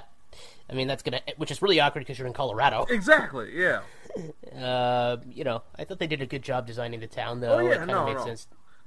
And it's like, okay, it's a town where there's like no cars they didn't really design for cars, but there's you can clearly see spots where parking would be. Yeah. And like, because I always hate when it's like, where would a car go? This place is supposed to be accessed by cars, and you're like, but then you you do see it's like, oh, there it is. Uh, that could be a real problem. Anyway, we've been talking about the town a lot. So the actual, but of course we don't want to spoil the plot too much. I know. But do we d- need to give away the thing that was already given away Well, in the I wouldn't give that part away because, like, that's the the crux of the story, and they had no problem in being shameless about it and telling us what happens. Yeah, it's um, the big twist is uh, Gabe gets killed at the end of the first uh, chapter. Yeah. Well, I, I, I will say this: that isn't the biggest twist of the story. I'll give them that much. No, it's the one that makes the most sense, though. Yes. Yes. Be- because I got I got to call him out on this. Um, although, first of all, joking aside here, uh, Alex Chen, you know she's likable because she played Rock Band on Easy. I had to tell that joke to James before I explained it. so the joke is, uh, there's a scene where Alex discovers that uh, Gabe got her a guitar, Mhm. and then she pulls it out, and of cour- and what does she play? "Creep" by Radiohead. Yes. Which, for those who aren't aware, is one of the main easy songs in Rock, Rock Band. And so she plays the whole song.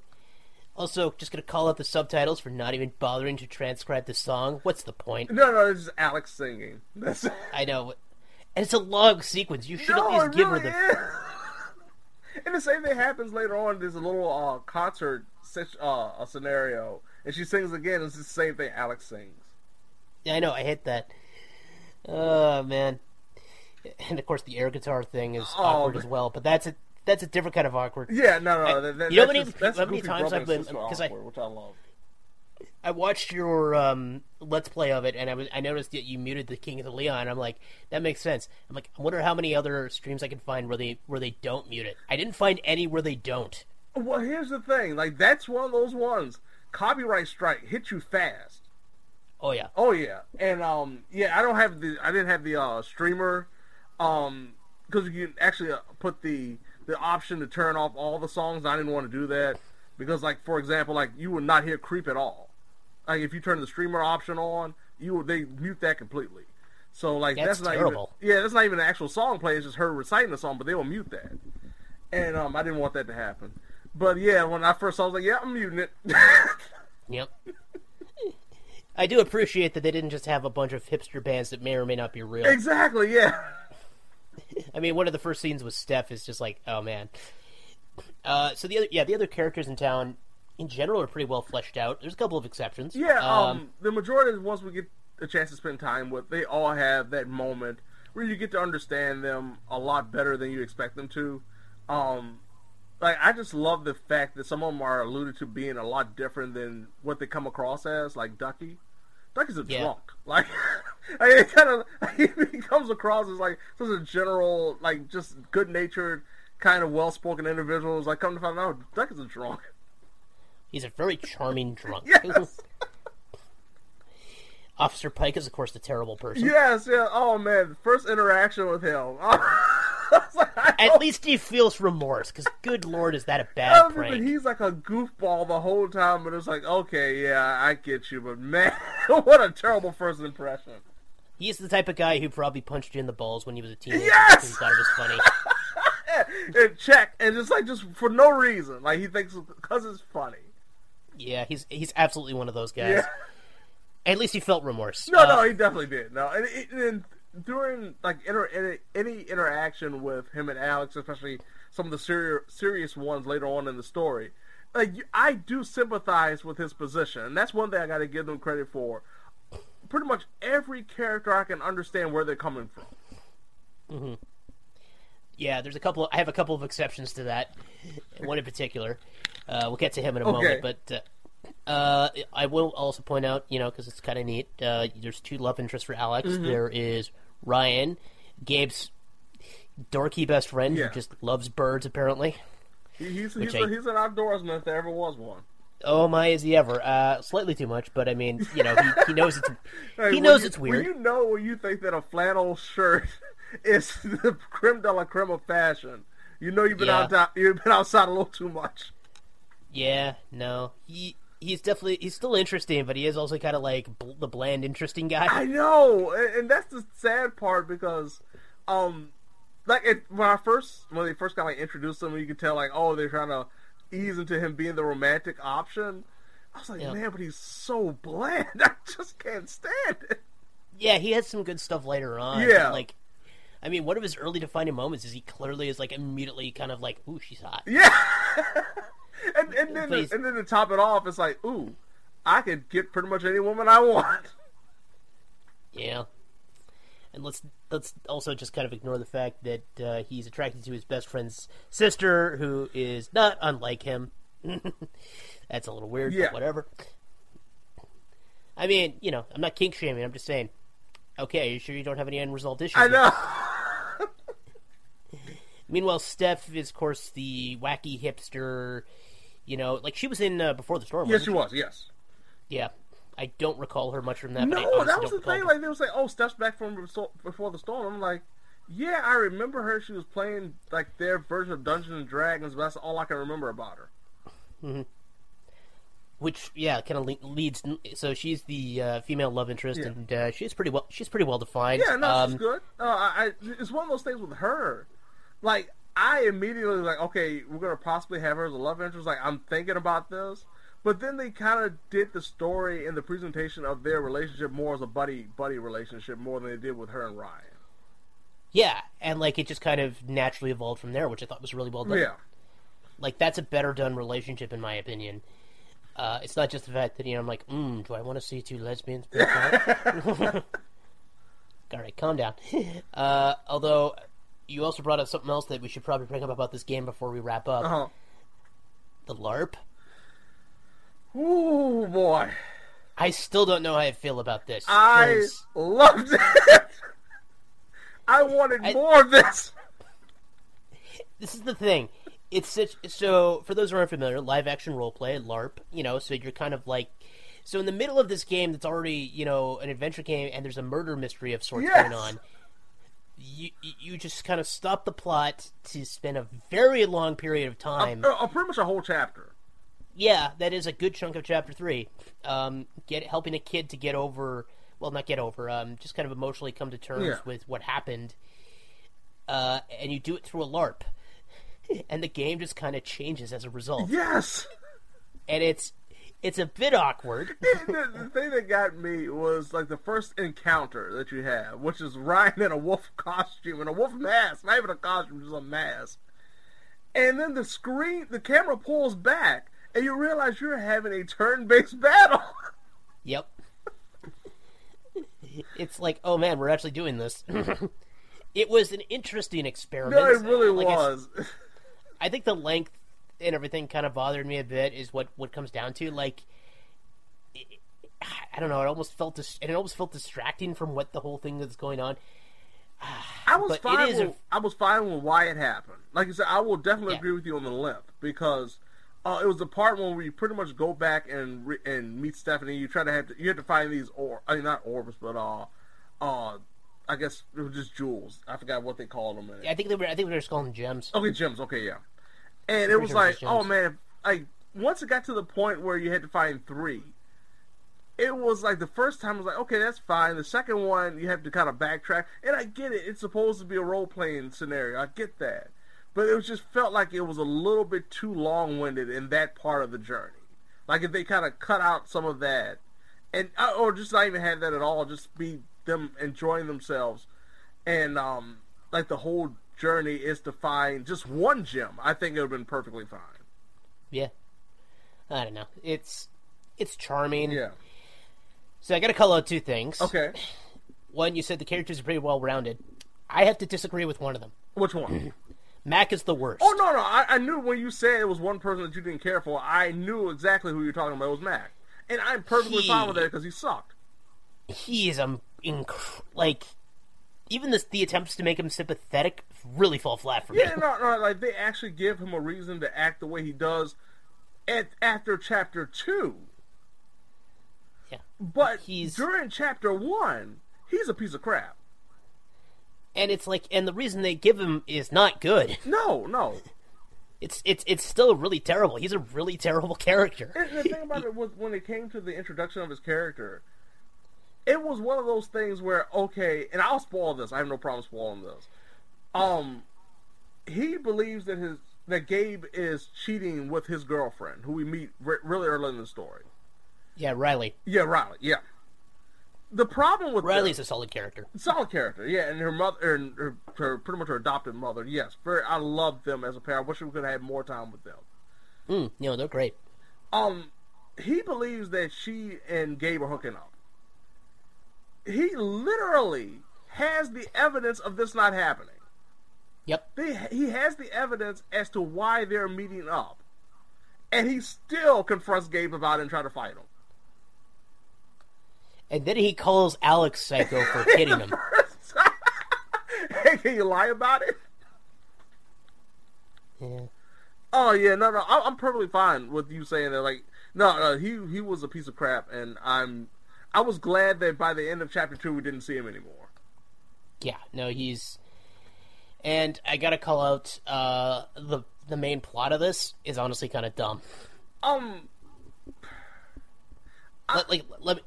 Okay, yeah. Explain yourself. Uh, let's, I'm gonna, I'm gonna, I'm gonna, I'm gonna outline it as best I can without spoilers. Go ahead. A major crux of what's going on doesn't really make sense because Alex's powers were almost explicitly call it out, and their attempts to kind of hand wave that don't really work for me. I'm okay with it. Like I, and when it comes to these kind of, especially Life is Strange games, I'm kind of desensitized when it comes to the use of powers in that regard. Yeah. I think my biggest issue with the plot was the idea of Big Brother. And I Mm. got that part. I got it. I got what they were trying to go for.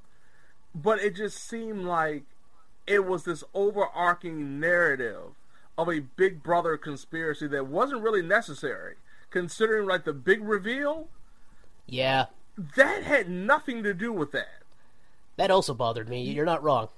Like that was a big enough reveal and a big enough part of the story. They could have just had that part alone, and that would have been a good enough story for me. Hmm. Yeah, I just uh, didn't really like it. I mean, it's still probably a more satisfying climax than uh, the original.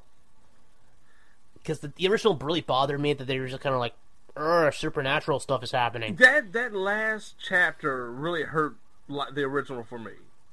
Yeah. Yeah, that last chapter, like they had really went from okay, crazy supernatural story to really rooted, dark, disturbing story back to crazy supernatural story. That was really frustrating. Yeah. And then in Life is Strange 2, it's like, the ending's fine. It's, I don't know. Yeah, Life it is was Strange other 2 stuff is like, okay, up to we it. kind was- of fixed that problem, but now we're Yeah. going into a heavy-handed speech about xenophobia. Yeah, that's, and that's not great. Yeah. And That- this that one, it was was just- like, that was a little bit too much at the time. And this one, it's like when the whole thing is revealed, like what happens. I'm like, okay, I can kind of get behind this, but like, I I don't know. It didn't feel like it blended as well as everything else did because there was like, you know, they were trying to capture the idea of emotions and everything, and, And, and it's one of the biggest things that I, I definitely I will once again spoil something when it comes to the end, the last chapter. They actually kind of allude to something about Alex's quote unquote powers that to me like really made it interesting in the sense of is this real or not when it comes to her. yeah, And then they were like, no, she really does have powers. yeah, that's kind of weird. Yeah, no, no. They actually had a nice little bit where I'm like, oh, that's really interesting. Like, this may not be as true to us as what we're thinking is going on. And it's, no, no, no, no, you're wrong. It's very much true. But, um, like you said, for me personally, I, I still really enjoyed it. I think, as an experience, I still walked away satisfied from what I, I experienced, especially compared to Life is Strange 2. Like, that was one of those ones where I was just happy to be done with it. Uh, one fifth chapter, the last chapter, the last episode, man, that was a rough one, and not for any good reason. No. This one, I was perfectly fine with the majority. Like you said, there's a lot of flaws here and there, especially with the story presentation, some of the decisions. Mac is just existing, but I am. This is one of the ones where I'm walking away from. I'm like, okay, I'm excited to see what the next one brings. If there is a next one. Yeah, and I mean, I am I am probably going to replay it at some point. Yeah, same here. Like I just I know they say there's uh, six endings, and I kind of want to see what the rest of them are. Yeah, because there's a montage and it does change. Yeah, yeah, it does. Yeah, I, I got I watched two of them because you could just easily do the last choice, um, and you know see two different endings. But I kind of do want to replay just to, to make a couple of decision choices that I didn't the first time, just to see what would happen. Yeah. And um, I will also say though, the one of the big twists in the final chapter, when you're exploring and you find the thing. Oh yeah. That's kind of dumb. Yeah, no, no, no. I, I like I give them they they alluded to it. I give them that part. They did allude to it, but I still don't But like it it. was such a passive allude. it was so passive. Like, it's- and it happened it's- so far early into the story that you would have never thought about it when it happened. It's like uh, Quantum of Solace, where they're like, hydrogen fuel cells are extremely unstable, and then everything explodes. and it will not stop exploding. uh, no, yeah, it's overall it's a good game. Yeah. I do recommend it. Uh, apparently, it's got some flack for featuring a Taiwanese flag, which I didn't even notice. I was looking for it. Same here. Now, the thing that I've seen a lot of flack for, and this is something that uh, I can speak on myself personally, is um, yeah, this game can be buggy.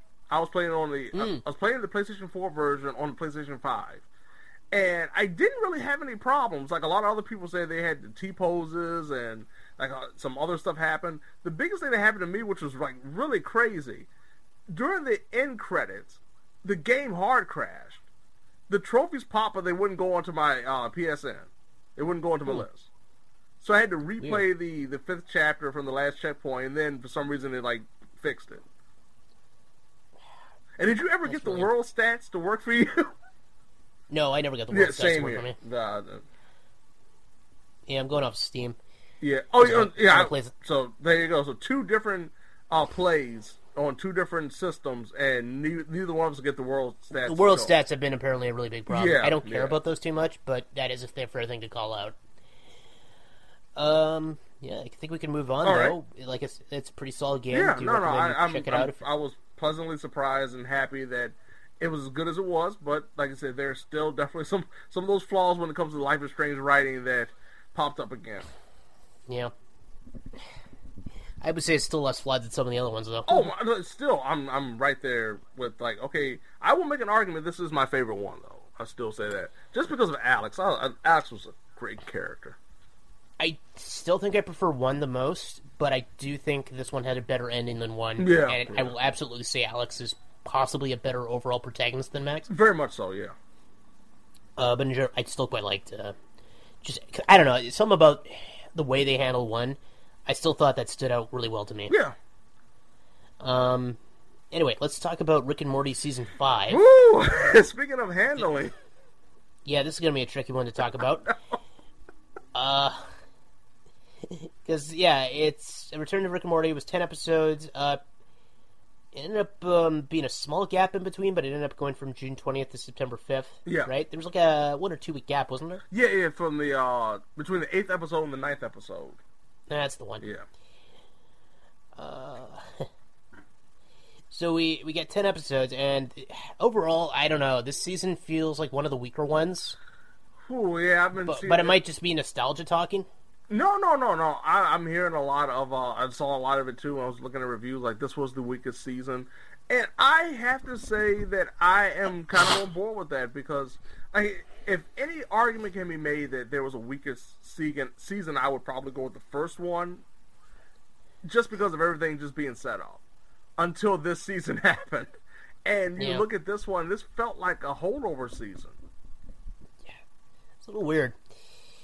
Um, so the first step. Let's just go through episode by episode here, and I'm gonna try to read the title, even though I Okay, hate them. it's, it's going to get so bad by the end.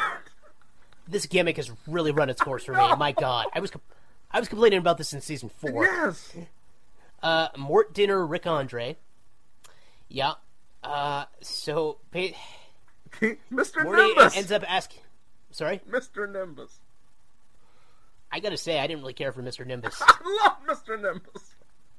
I thought he was kind of boring for. not- I mean, not as a doesn't character. Rick flat out say though my hitherto unmentioned nemesis? Yes, it wasn't. Which is a it- pretty great line. No, it, it wasn't even like I care for the character.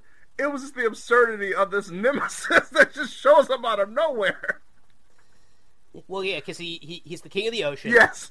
Um, is it he just like mind controls the cops? Is that the thing? Yeah, he can mind control. He controls the cops. He can mind control cops, which I And don't understand how that's possible, but he can. And he's got a or no? Does he have a pocket dimension, or was it that Rick's pocket dimension? Uh, I believe that was Rick's. Okay. Yeah. I couldn't remember because I couldn't remember if he uh, Jessica ends up in a pocket dimension is the big thing. Yeah, yeah. yeah, yeah, you're right. No, it's Rick's. Yeah, it is Rick's. Yeah. Okay. Yeah. right. He, he puts her in there because so he needs Morty's so help, and Morty's got to Yeah. date it. Yeah. And yeah, Crap, it's a I forgot thing. about freaking Jessica becoming the Time Lord. Yeah, that's the big thing. Is like she ends up kind of. Yeah. Oh yeah. she is imprisoned for eons by the alien society. that's a great line. Because of course I got Wikipedia open. Yeah. Uh, just just kind of remind me what happened. Yeah, same here. Like I have not watched this episode since uh, probably the week that it aired, and um, Yeah. yeah, like I said, just the the, the general uh, idea of Mister Nimbus, this unforeseen, unknowing nemesis of Rick, just suddenly shows up, and he's very sexual. Oh, he's very sexual. that's uh, uh, honestly that's one of the things I didn't really like about him. I didn't find the sexual. Th- uh, that one wasn't great. No, no, everything to me, like everything about the sexual nature of his character was ridiculous. Outside of when he saves Rick, like that was the only thing he can. He just him doing hip thrusts is the way he controls water and animals to attack people was just absurd. And police. I mean, you know, that was like. It, it very much feels like that was a flat out reference to Poseidon. How he's like, he's the lord of the ocean. And horses. Yeah! That's a real thing from mythology, by the way. Uh, he created the horse, but he still lost a contest to Athena because she created the olive plant. Yeah. I mean, I'm not saying olives aren't useful, but come on. Yeah. Horses. Yeah, but uh, and this was one of those episodes, and this is where I will um start kind of ragging on this season, where we see things that they are trying of establishing that you think is actually going to mean something throughout the season, and it means absolutely nothing. Yeah, doesn't Nimbus not appear again this entire Mr. season? Nimbus doesn't appear again, and one of the biggest things that I was looking forward to this season, when we see how they were a- interacting with each other, was Beth and Jerry's relationship. Yeah. Like that was a big crux of this episode, and it meant nothing after this. Yeah, which is crazy because some of the other stuff that happens later on actually does matter. Yes. I mean, I don't think episode two, uh, Mortyplicity, really comes into it later. Although I actually quite liked this one. It was it was a familiar theme, uh, Mortyplicity, because it's basically a comical parade of fake Smiths getting murdered by squid aliens. Yes. because there's like because they're all like diversionary decoys Mhm. because of stuff Rick did, but it soon becomes oh god, where are the real ones? Yeah. you know, much like anything like the cloning thing, where it's like I've lost control of where the real one is, you know that type yeah. of thing. It's one of the like it's a familiar plot, but I thought this one was really well No, done. it was really done very well. Like I, I got to give the writers credit for being able to keep up as well as they did with this. I know this is one I can't really describe, but like if I just kind of tell you, okay, Rick screws up making decoys. Now they're not sure where the real decoys Yes, are. and we don't know who for sure is the real decoy. Yeah, and of course the payoff at the end is pretty good. Uh, it, and remember, it's got one of the darkest um, post-credit Yes. scenes, and I actually like that one. Yes. uh, I'm not going to give that one away. No, though. no, that was one of the best ones of the whole season. Yeah, but I'm going to say Mortyplicity is probably a stronger one, even though it has like no arc. Because I mean, you know, Yeah, it's, it's definitely arcs. one of the strongest standalone episodes of the season. Yeah. Um. Oh yeah, and uh, Rick Convenient Mort. And here's the point where the season hit a high point for me that it took a long time to ever recover from. Yeah, yeah. I mean, Pla- the Morty and Planetina relationship, and like everything that goes on, especially the scene later on where Morty talks to Beth at the end. Yes.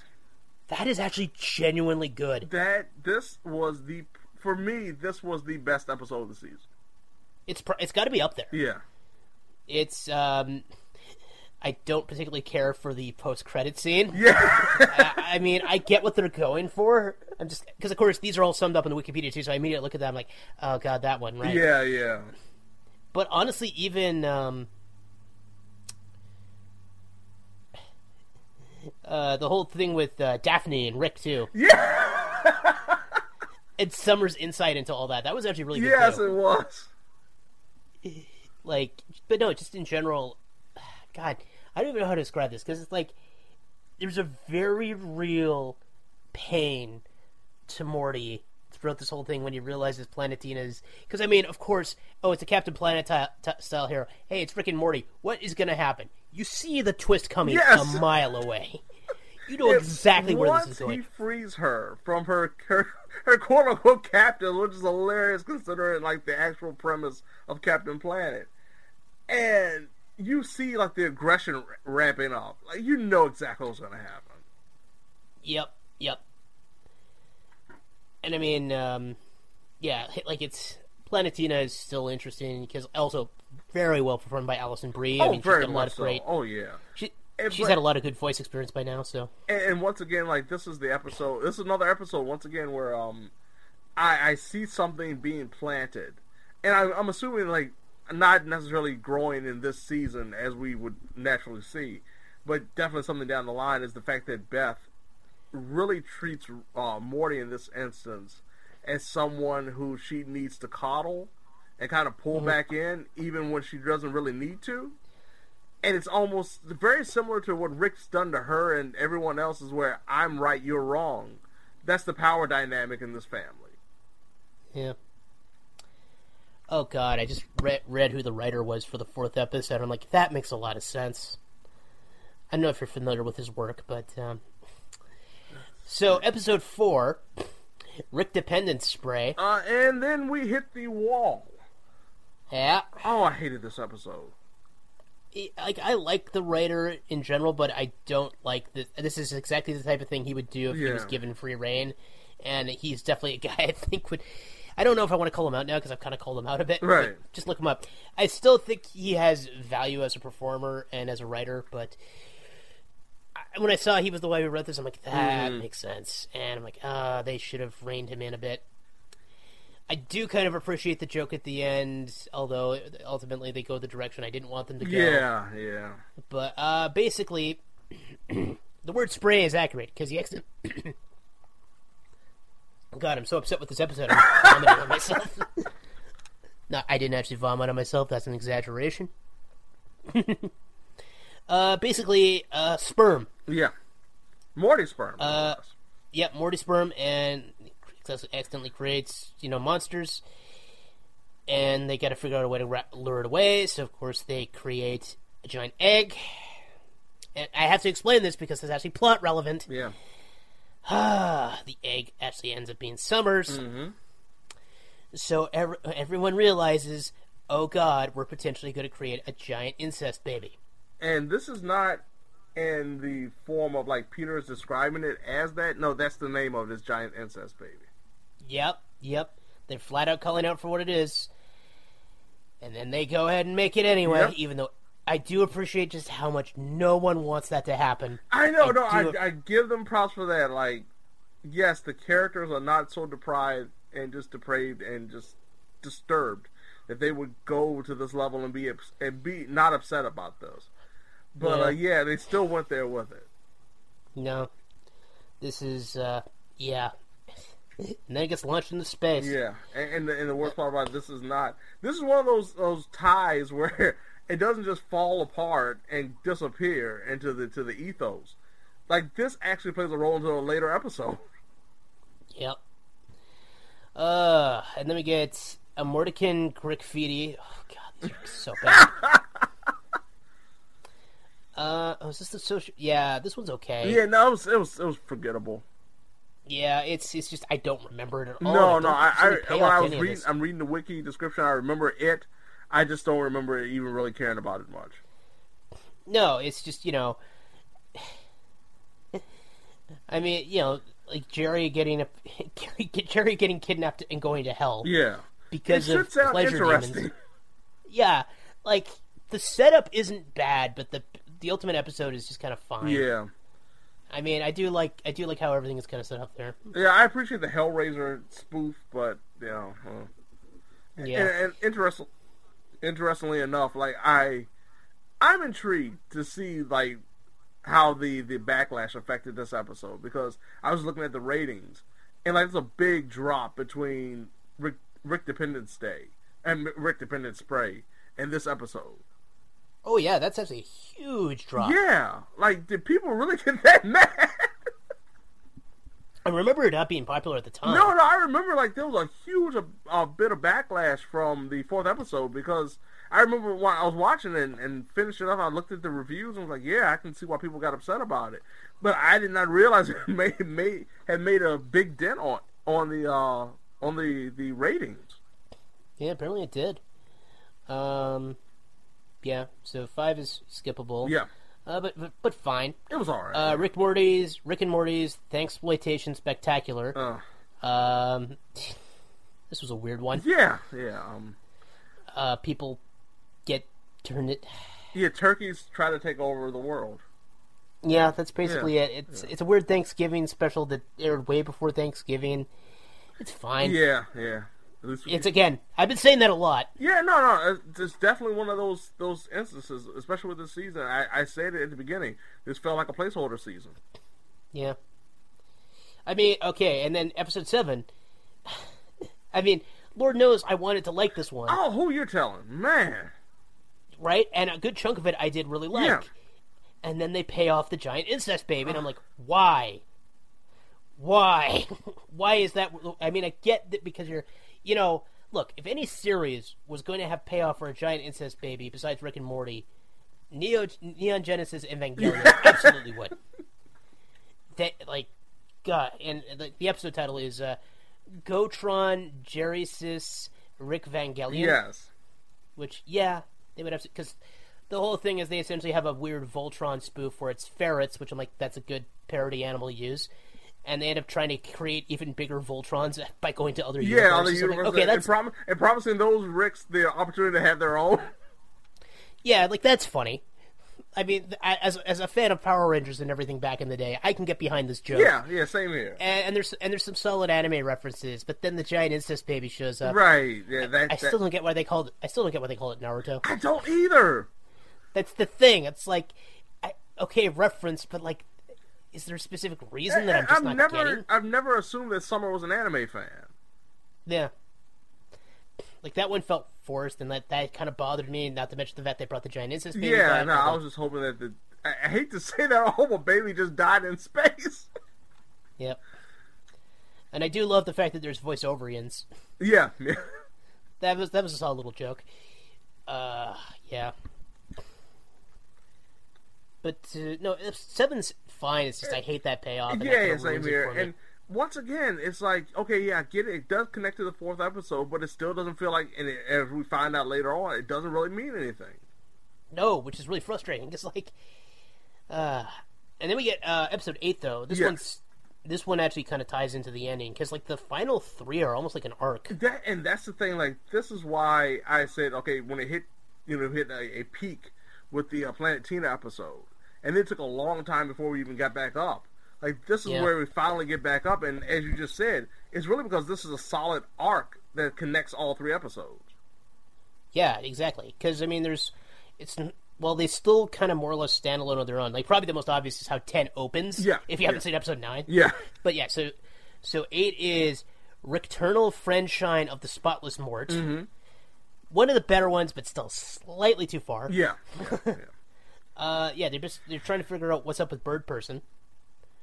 Uh, because of the whole Phoenixperson and yeah, Tammy I mean, and at the end of the uh, last season when we Yeah. had the big battle between uh, Phoenixperson and um, and and Rick, and I always loved that line of Rick telling uh, Phoenixperson at this point. Uh, I always wonder who would win between you and me in a fight, and Phoenixperson responds, "That makes that means you are always a terrible friend." And it's like Yeah. Rick is just trying to constantly prove he's still a good friend by restoring his old friend. Yeah, I mean that's kind of the thing. It's like it's a very good character moment in general because he's like trying to fix his uh, his friendship with his horribly mauled friend. Who, I mean, everything. now is, is, a, is pretty much a cyborg. Like he's never going to Yeah. get back. No, it's. I do love the ending joke to this too, because it's just like, without giving too much away, the, the basically it's like may, maybe we shouldn't have all the violent prisoners in one spot. Yeah. Which feels like such a like you know, freaking Justin Roiland, Dan Harmon right, just an observation. observation. A, a very poignant observation. Yeah, but no, in this one, um, yeah, like, they just kind of explore Birdperson's mind, and they find like all kinds of stuff, including revelations about Tammy, revelations about Birdperson, Mhm. And of course they get hunted down by weird memory versions of them and stuff. And you know that's that's pretty solid. And it really kind of like ties into, as we're going to talk about the next two episodes, just to see the depths of what Rick is trying to accomplish and really vindicating himself in his own mind. Mm-hmm. Then we get um, yeah, forgetting Sarick Mortshall. Yeah. This one's interesting. Yeah. Uh, so we get more idea of the portal fluid, which ends up creating like weird connection between Morty and Nick. I just naturally assumed when it first happened, it was like Morty, being as stupid as he is, would think that a soda would be portal fluid. Yep. Little Morty. Uh. so like he, he ends up being like I don't even know how to describe this. They're going. They, they end up being like weirdly linked psychically. Yeah, yeah. Right. And it turns out like. Okay, if I'm remembering it, Nick is just like a psychopath or something. Yeah, no, he's locked up in a, a crazy place, in a, in a insane asylum. Yeah. And um, he blames Rick for being insane. Yeah. I'm trying to remember if we get much payoff to that. Not really. No, no, not in the in the sense of uh, a payoff between Rick and Nick, but we of course get the payoff between uh, uh, uh, Morty and Nick. But um, yeah, it's weird because Nick as a character feels like something we should know about. Yeah. Or we're we should find out something about him in the near future if, if it ever does come back around.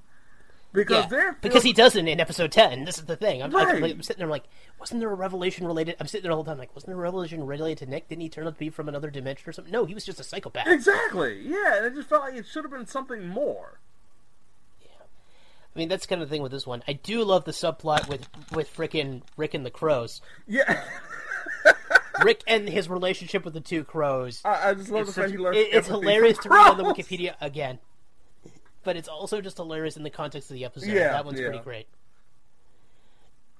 Because yeah, it ends with Rick going off to be friends with two crows Yeah. because he he realizes they're better than Morty as an assistant. uh, but then of course in episode ten, it's like the the crows are like, nah, No, the, the crow's been cheating on him the whole time that's right. with crow scare. Thank you. For me, that was one of the best jokes of the whole season. was just the fact he says crow scare. Yep. Oh man, it was good. That that was good. Like I, the last two episodes redeemed a lot of the season. Oh yeah, yeah, and then uh, frickin' so Rickmurai Jack. Yes. Uh, the big thing here is, and I actually really like this. I don't know if all of it holds up, uh, but I love that they actually try to get into the lore a bit. Yeah. Oh yeah. You know, Because- I, I'm right there with you on that. Like they finally, and, and that's one thing. Like I do appreciate the callback to Rick lying to himself. Even when we were Mm. thinking he's just lying to other people to get his way, like he's lying to himself a lot more than he is lying to other people. And we discover, like, no, Rick's backstory that we found out about in the third season is true. To a degree, yeah. Yeah. Some some parts of it don't connect with what we saw. Yeah. But uh, some of it is very accurate. Because like, so what happens is um, they go to the cit- the Citadel again. Yeah. Where we finally get the payoff Which I love, I love three. the idea when they say it like this said that meta moment of, oh man, we know this is gonna be a good time now. yeah, they go back to the Citadel after basically not going for all of season four, from what I recall. Yeah, yeah. And they meet President Morty, and of course, we finally get the reveal that's the evil Morty from season one. Mhm. And uh, yeah, he, he what's okay? What is it called? It's the central finite curve, Yes. right? So, hey, have you been uh, have you been uh, watching Loki at all, people? Because uh, this very much ties into that. But is it like this is a very ended up being a very timely episode. Yes, it was.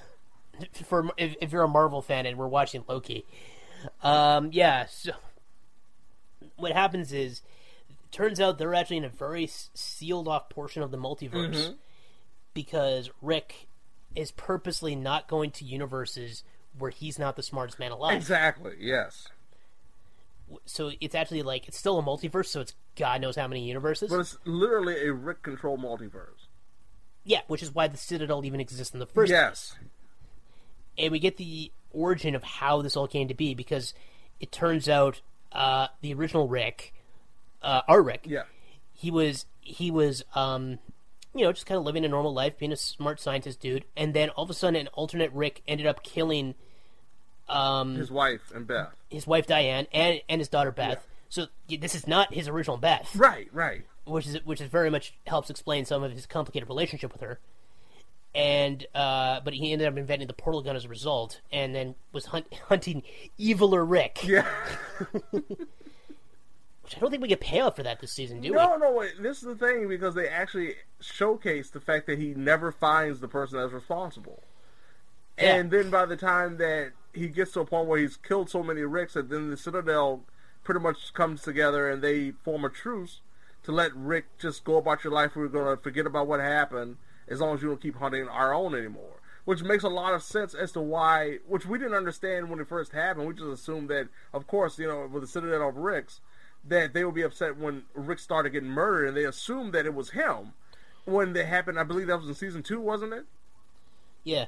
So now it made a lot more sense as to why they blamed Rick, our Rick, for the deaths of those Ricks when it happened during the Citadel. I mean, when it happened uh, all those seasons ago.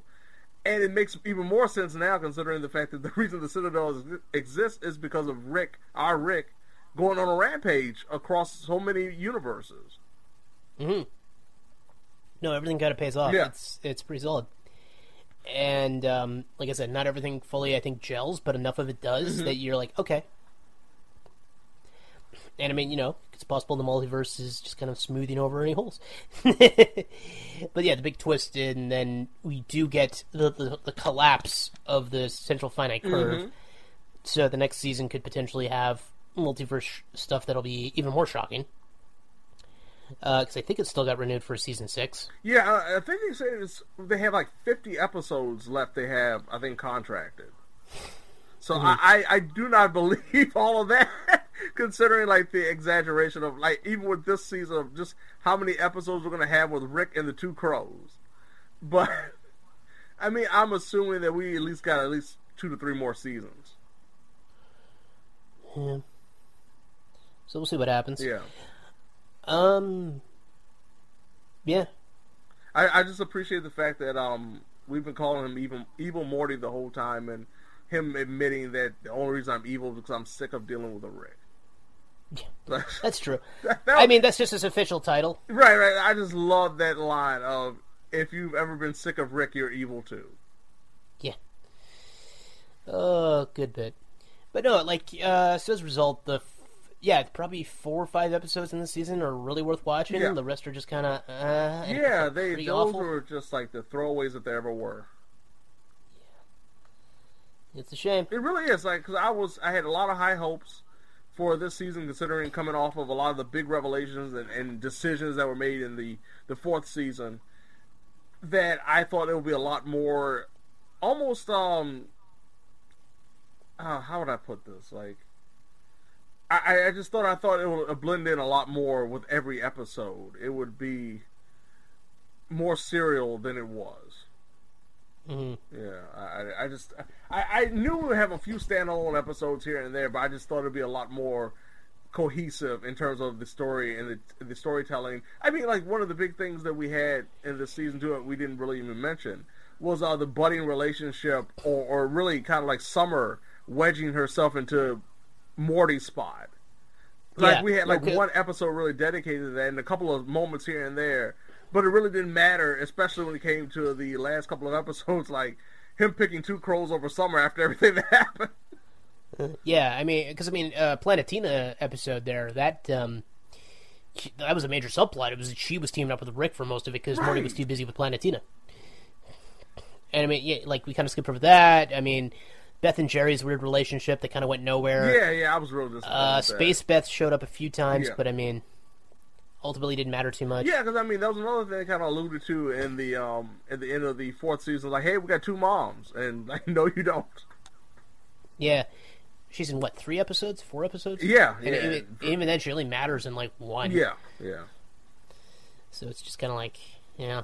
Yeah, I'm Let's talk they- about something. Oh, what are you saying?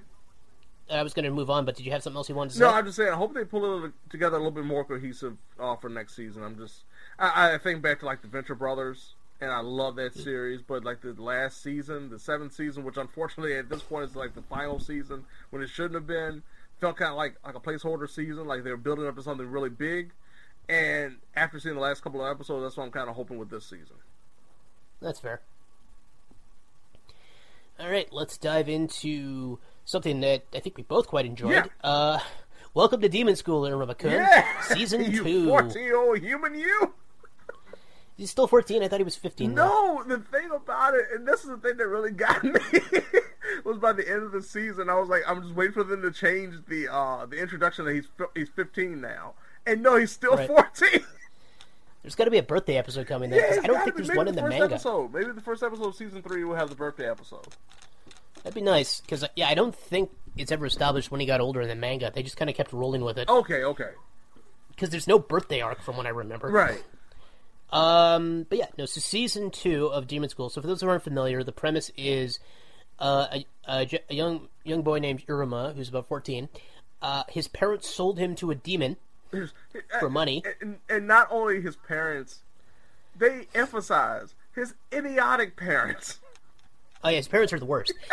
so that that's the kind of thing I love. Is like there's no like oh I miss my old life because his old life sucked. Yes. which is pretty great.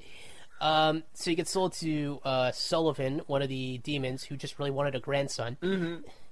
Uh, he's like one of the most powerful demons in the because there's I think they reveal in this season there's 13 powerhouses. and Yes, one of them. yes. And even then, I think it's one of the top three. Yeah, and we actually get, especially at the the final episode, um, Hmm. this idea of what he could have been if he chose to. Yeah.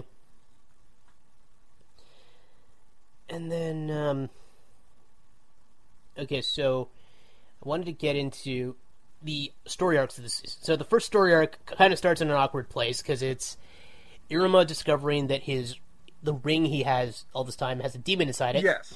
Named Alikred, who's gotten more powerful based on how powerful Iruma's gotten. Ring of gluttony. Yes. Or the gluttonous feeder. Yes. Which leads to him practicing his magical girl transformations, which gets real awkward when uh, Ameri, uh, the student council president, Yeah. walks in on him dressed as a girl, and and of course, you know, she's like, "What? No, this boy like can't be a crossdresser. No." That's a bit of an awkward place to start with. But, I, I mean, I love the fact she started having wet dreams about him too. that's hilarious. now she's confused. and she's trying to, and then she decides to like just kind of get um, Ir- Iruma is like, okay, we need to get you proper discipline. So you're gonna, you're gonna join the student council I love president. that twist. Of, like we need, we know exactly what you need to be a man again. Yep, just join, and so he joins temporarily joins the student council Mhm. presidency, which which in turn it's like, oh, so this is gonna be like two, three episodes where he's like, you know, getting down to business. It's basically just one. No, because it, the end of the second, it happens. It wraps up so fast. I mean, this arc is only four episodes, and Yes. it, it moves fast. Because yeah, it turns out she's now like, then she's like more demure Yeah, she and gets like poisoned. weak. She's da- yeah, she gets poisoned, so she suddenly becomes dainty, and this is a really bad timing because one of the best new characters in the season, Reno Ronove Romiere, yes, yes. who has.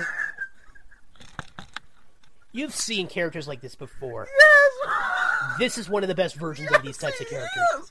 When Holy crap, is he amazing. On screen, I want this guy on my screen the entire time.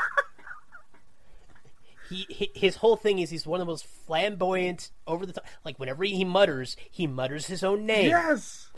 Like he says, roll, roll. He has a cheering squad. He sings Oh. songs, and do not touch him. He actually has a precise timing in his mind of knowing how much somebody's touched him. Yeah. It's like, what if Gary Oak from Pokemon actually kind of sucked, but still had all the ego? and still had enough charm to kind of get through it. Oh man, I love him. He's easily one of the best new characters this whole season. Yes. There's a couple other good ones that show up. Um, but yeah. so he's challenging her for basically presidency, more or less. It's Yeah. not exactly accurate, but and the problem is she's now kind of weak and like ladylike, and the council's covering for her. But eventually, she kind of gets powered Yeah, through it when back- Iruma kind of back to her gives her a pep talk. And you know, it's basically the, the the payoff to all this is Ameri's resolve is is re- reconfirmed, and also she realizes, oh, I'm flat out in love with Iruma. Yes, yes. Like she is flat out like, okay, I I want that human boy who is half my size. Yeah. Which pays off hilariously. so we get that arc, and you're like, oh, that was charming, and then we get kind of a little mini episode where they have some fun with Grandpa and his Mhm. friends at his house, which then leads into this might be my favorite arc of the whole season. Uh, the evil arc. Yes. Okay, so Iruma is temporarily turned evil by Alikred. Because it's like, because Iruma's like, I've never really felt like a demon. So he gets turned to his evil. He goes through his evil phase, the evil cycle, sorry. Yes. Which is where demons are more, like, this is something established before, where demons can be even more evil than usual, Right, so they they, tend to they be assholes. ruthless at this point. Yeah. This Iruma is amazing. Yes. Because he is definitely more of a dick. Yes. but he's still the nicest guy. But he still wants to be somebody that's helpful. Yeah, I know. That's the adorable thing about it all. Is he's still like he's just he's smarter, he's more confident, he's he's you know a bit more abrasive for sure. Like he's he, he he's like at one point he just forces Clara to sit on his lap more or less, but she doesn't object. No, no. but it's still like ooh, and she's like ah, what's going on? Because Clara's you know Clara's wonderful. Oh that poor sugar pop. Yeah, that, that uh, I believe it was the third episode where they had that montage of her trying to play. Yeah. Oh man. Oh, the video games. yeah, she joins the gamer club temporarily. Yeah, yeah. What is this? It's a, it's an egg that you pass around to see before somebody drops. She throws it against the wall. Yep. Just force of chaos. Ah, good times. But and that leads to them getting a new classroom, which is Yep. pretty great. Yep. Uh, we get the we get this exam arc, which is actually very short. Yes, uh, one one episode, wasn't it? Uh, two and a half. Okay, yeah, okay. But the big thing is we get introduced to um, Balam. That's right. Yeah, you're right. Yeah, yeah. He he's. I, I still think uh, Ronove Ronove is better, but Balam's pretty great. No, Balam's a great character, like you said, but just Ronove, like that first impression, man. Like Al- pretty good too, but like you know he's like it's just hard to get over R- Ronove. he sets such a Uh, high standard. By the way, the, oh man, you want to talk about cute episodes? The girl talk episode. Yes. It's a half episode. They all get they all have t- the four main female characters, which is you know Ameri, uh, Clara. Uh, what's what the heck is the name of the ice girl? Uh, uh, Crocell. Yeah, there you go. There you go. Yeah. Yeah, and then Elizabeth is also there, but I mean she's not had much of a personality. No, no, not at all. No. She's she's probably the most odd one up, but she is also a succubus, so fair enough. you know, he's like, oh, they're gonna talk about boys. Yeah, I get the succubus. Yeah. Uh, Not, not the stereotype, but dude, the scene, the bit where it's like, hey, could you see yourself marrying Iruma? And then Clara just goes through. Oh my god, that's an amazing scene. It's just a tornado. It's amazing. Fourteen-year-old girl hasn't really thought about boys in that way. It's like, hey, you think you could ever see yourself marrying him? And she's like, it's like what? She she parses the concept. Yes. Which gets even more hilarious when you see her family in the twelfth episode. You see the insanity she normally Yes! deals with. Also, for top new character, Clara's family. Oh my god! Because I mean, they appeared in other seasons, Right. the previous season. But this is like the first time we really got a chance to see that that whole dynamic in action. Kalego going to their house, getting greeted by them, and then just like, I don't want to be here. So he does that. The rapid steps inside the door, immediately steps out, and just leaves. One of the most like I'm describing it. I'm not doing this justice. No, no, it's it's one of those things like you have to see it to believe it. Yeah. Uh. Then we get the Shonen arc, which is them going to a water, or well, that's not even a water park. Sorry, it's just like a park. Yeah, it's just a park. Yeah. Yeah, it's a theme park, and uh, Shonen stuff happens, but it's pretty entertaining. Yeah, solid. Yeah. I love how it's resolved. Yeah. I don't want to give that away, but man, the final like payoff, including Ronove returning. Oh my god, the payoff of Ronove in that arc is so good. Mm-hmm. first, first how he helps in the final fight. Yes. And then his dad shows up. Danove, what did they call him? It was something hilarious. Oh man. The dad is great. Yes, it's basically he Ronove is. with him. It's basically him with a mustache. Yeah. Which is just mm. But yeah, that's the th- those are the four main arcs. We've just kind of touched on those briefly, and I'd say all of them are pretty good. No, no, like all the of them Walter, ha- they have good pacing.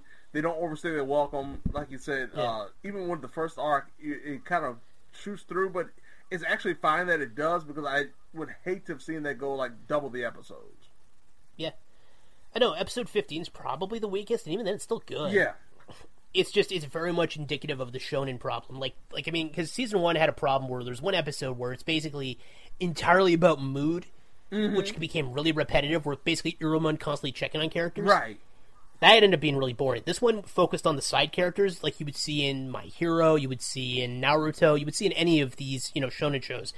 But I think it did it in a really good and interesting way, especially because they've been slowly trying to do more stuff with Jazz in particular Mm-hmm. because he was a character that was slowly getting fleshed out more. So he ended up kind of because that was the thing in season one. They kind of established he was a thief, but they didn't do much with it. And then in uh, season two, they really kind of go into his abilities. He gets more personality.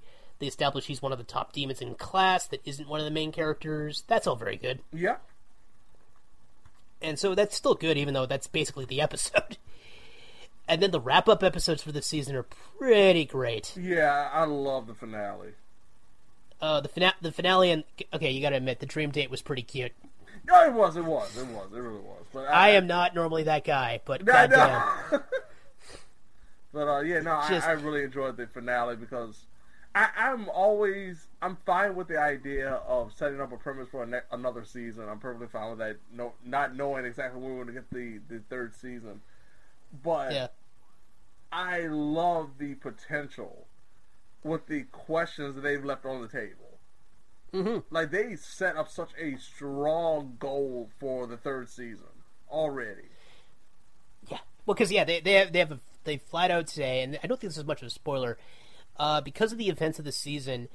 Now everybody in their class needs to hit fourth rank. Yes, which I think only five of them have. and they're only in their second year. No, they're, they're only in their second semester. They're still in their first year. Yeah, you're right. You're right. Yeah. and so they have to. And uh, I, I do kind of know where this goes because I have kind of familiarized myself with some of the future story arcs a bit. Right. I've been trying to avoid too many spoilers. Uh, but I know there's, and of course, like this isn't a shocker if you've um, watched anything related to school in an- in Japan or um, anime. There's festivals. Yeah. in this case, um, there is a um, culture festival arc coming up. I don't know if that's going to happen in the third season because Okay. uh, there's a mini arc that I think was about four or five chapters in the manga, and they've been going back and forth because they've sometimes adapted two or three chapters into one episode. They've sometimes adapted uh, one chapter into one episode. Like the Dream Date is one chapter, Okay. and the the Visit to Clara's house is one chapter. And like they turn in, they made an entire episode out of both of those. Mhm. Actually, the um, the the ending episode was not in the original manga. It was actually in the middle. Oh, really? Yeah, because well, because it's a manga, right? So it's more serialized. Right. Right. It, there's no gaps, so that was actually they moved that to the end, which I thought was a really smart choice. No, no, it worked perfectly. Yeah, because otherwise most of the stuff is pretty much how it was. Mhm. Uh, a couple of things got bounced around here and there, but I mean, this one was probably more true to the uh, manga than the original was. Uh, the first season was because the first season they did stuff like they introduced Ameri way earlier. Okay. Um, they set up stuff with like Jazz way earlier, stuff like that. Like they better established most of the characters from the get go. And there's one character we still haven't had a chance to explore, which I'm imagining will happen in season three. Okay, yeah. Which they set up in season one, and they still haven't done anything with, which is fine because it's it's a payoff way way later in the series. Probably season three. we'll see what happens. But no, um, yeah, because this is a, this is probably one of my favorite anime right now. That's ongoing. Mm-hmm. Domo, and uh, I just it's hilarious. I love it. It's it still hits that shonen need for me too. It's yeah, just no, it, mm. it just feels so genuine. yeah, that's the thing. Like, there's a genuine authenticity, and I just love how wacky the demon world is, man. I can't think of the name of it, but those fish creatures they ride at one point. Yeah. That thing was great. and like everything they do more or less makes sense. Like everything is properly set up. I mean, there's one point where we're like, "Oh right, that's what this guy can do. Oh right, that's what this guy can do." Oh, I wonder if what's wait, why is this happening? Oh no, is it because of and and it's always the answer is almost always yes. Uh, that like it's just good storytelling more than anything. It's hilarious, but it's also good storytelling. Uh, yeah. I don't know if there's much else to say. No, no, a- absolutely fantastic season. I'm glad it built off of the uh, first season and really got me excited for the third season. Yeah, because I mean the first season is still pretty good, but I mean, Like I said, this There's no really slump took here. what they built off that first season. Like, okay, we hooked them now. Let's just like take it to a whole other level. Yeah. Uh, God, good stuff. All right, um, guess we'll we're already kind of running long, so we'll wrap up two TV shows. That's going to happen. I know. I knew the risks. Uh, but thank you for listening, folks. Sorry we went a little long this week. Uh, thank you as always for being here, James. Oh, it's always my pleasure. And hey, if you like the podcast, uh, we are on iTunes, we are on Google Play, we are on Spotify. Uh, be sure to check us out, uh, subscribe, you know, all that good stuff. Mhm. Yeah, let's actually do a call to action for once. Yeah, I know. I'm gonna hate if I get a comment later. It's like I liked it better when you guys didn't do call to actions. I'm like, oh man. Didn't do those kind of closers. We like the goofy stuff. Uh, you know, and be sure to visit uh, quinpop.com Yep. for more stuff. Like James just plugged his uh, first impressions for Life is Strange. Yep. That should be coming out the same day as this episode, actually, because it's dropping Friday. Yeah, it's dropping Friday. Yep. Yeah, because I don't think I saw it yet. No, no, no, no. Yeah, yeah. Uh, this past week was Psychonauts 2, I think. So, yeah, Psychonauts Yeah, 2 makes this past week. Yeah. Which, speaking of, that'll probably be the next episode. Yeah. Uh, uh, we kind of had a plan. Uh, I got to go back and through my message history now. this is the most we planned in a while. I know, like wild. uh, we were talking before the uh, we started recording. Like this is one of the first times in a long time we have a lot of stuff we actually want to talk about that's coming out in a pretty short order, and it's like perfect timing. Yeah, because we got Psychonauts. Uh, I forget what else there is, and then of course there's Lost Judgment, but that'll probably Yeah. take a while. We got uh, Um, for movie form, we got Venom coming and like stuff Yep. like that. We're talking um, Brooklyn Nine Nine to just wrapped up. Yeah, Brooklyn Nine Nine. Yeah, that'll probably. I mean, I imagine the next episode's going to be. Um, it'll be Psychonauts 2, Brooklyn Nine Nine, and Venom. I would imagine. Mm-hmm. Yeah, yeah, yeah. Yeah. So there you go. We're going to flat out tell you what the next episode's going to be. You can look forward to it, and you'll get our Yeah. inside jokes at the beginning of the at the beginning of the audio. Yep, and then we'll figure out what the heck we're going to do for recording. But that's an off episode discussion. well, until next time, folks, uh, just remember if you suddenly find yourself with parents that are just don't mind the idea of you potentially going to live with a demon, maybe you're better off. Yeah. You know, just if a giant fox waifu shows up and is like, "Hey, I want to be friends," it'd be like, "Okay." It was well worth it. There's there's much worse fates.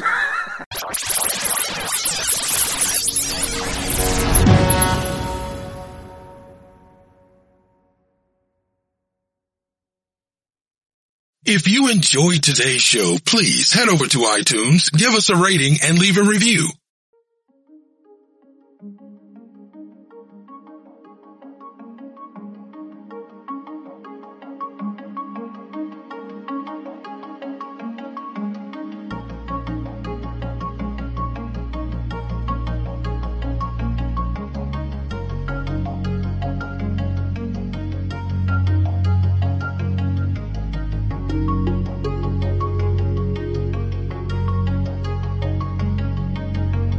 Please be advised that this podcast is meant for educational and informational purposes only and is in no way a replacement for legal or medical advice. The opinions contained within are solely those of the interviewers and interviewees and should be received as so. Those seeking help or advice are encouraged to obtain professional legal and medical services.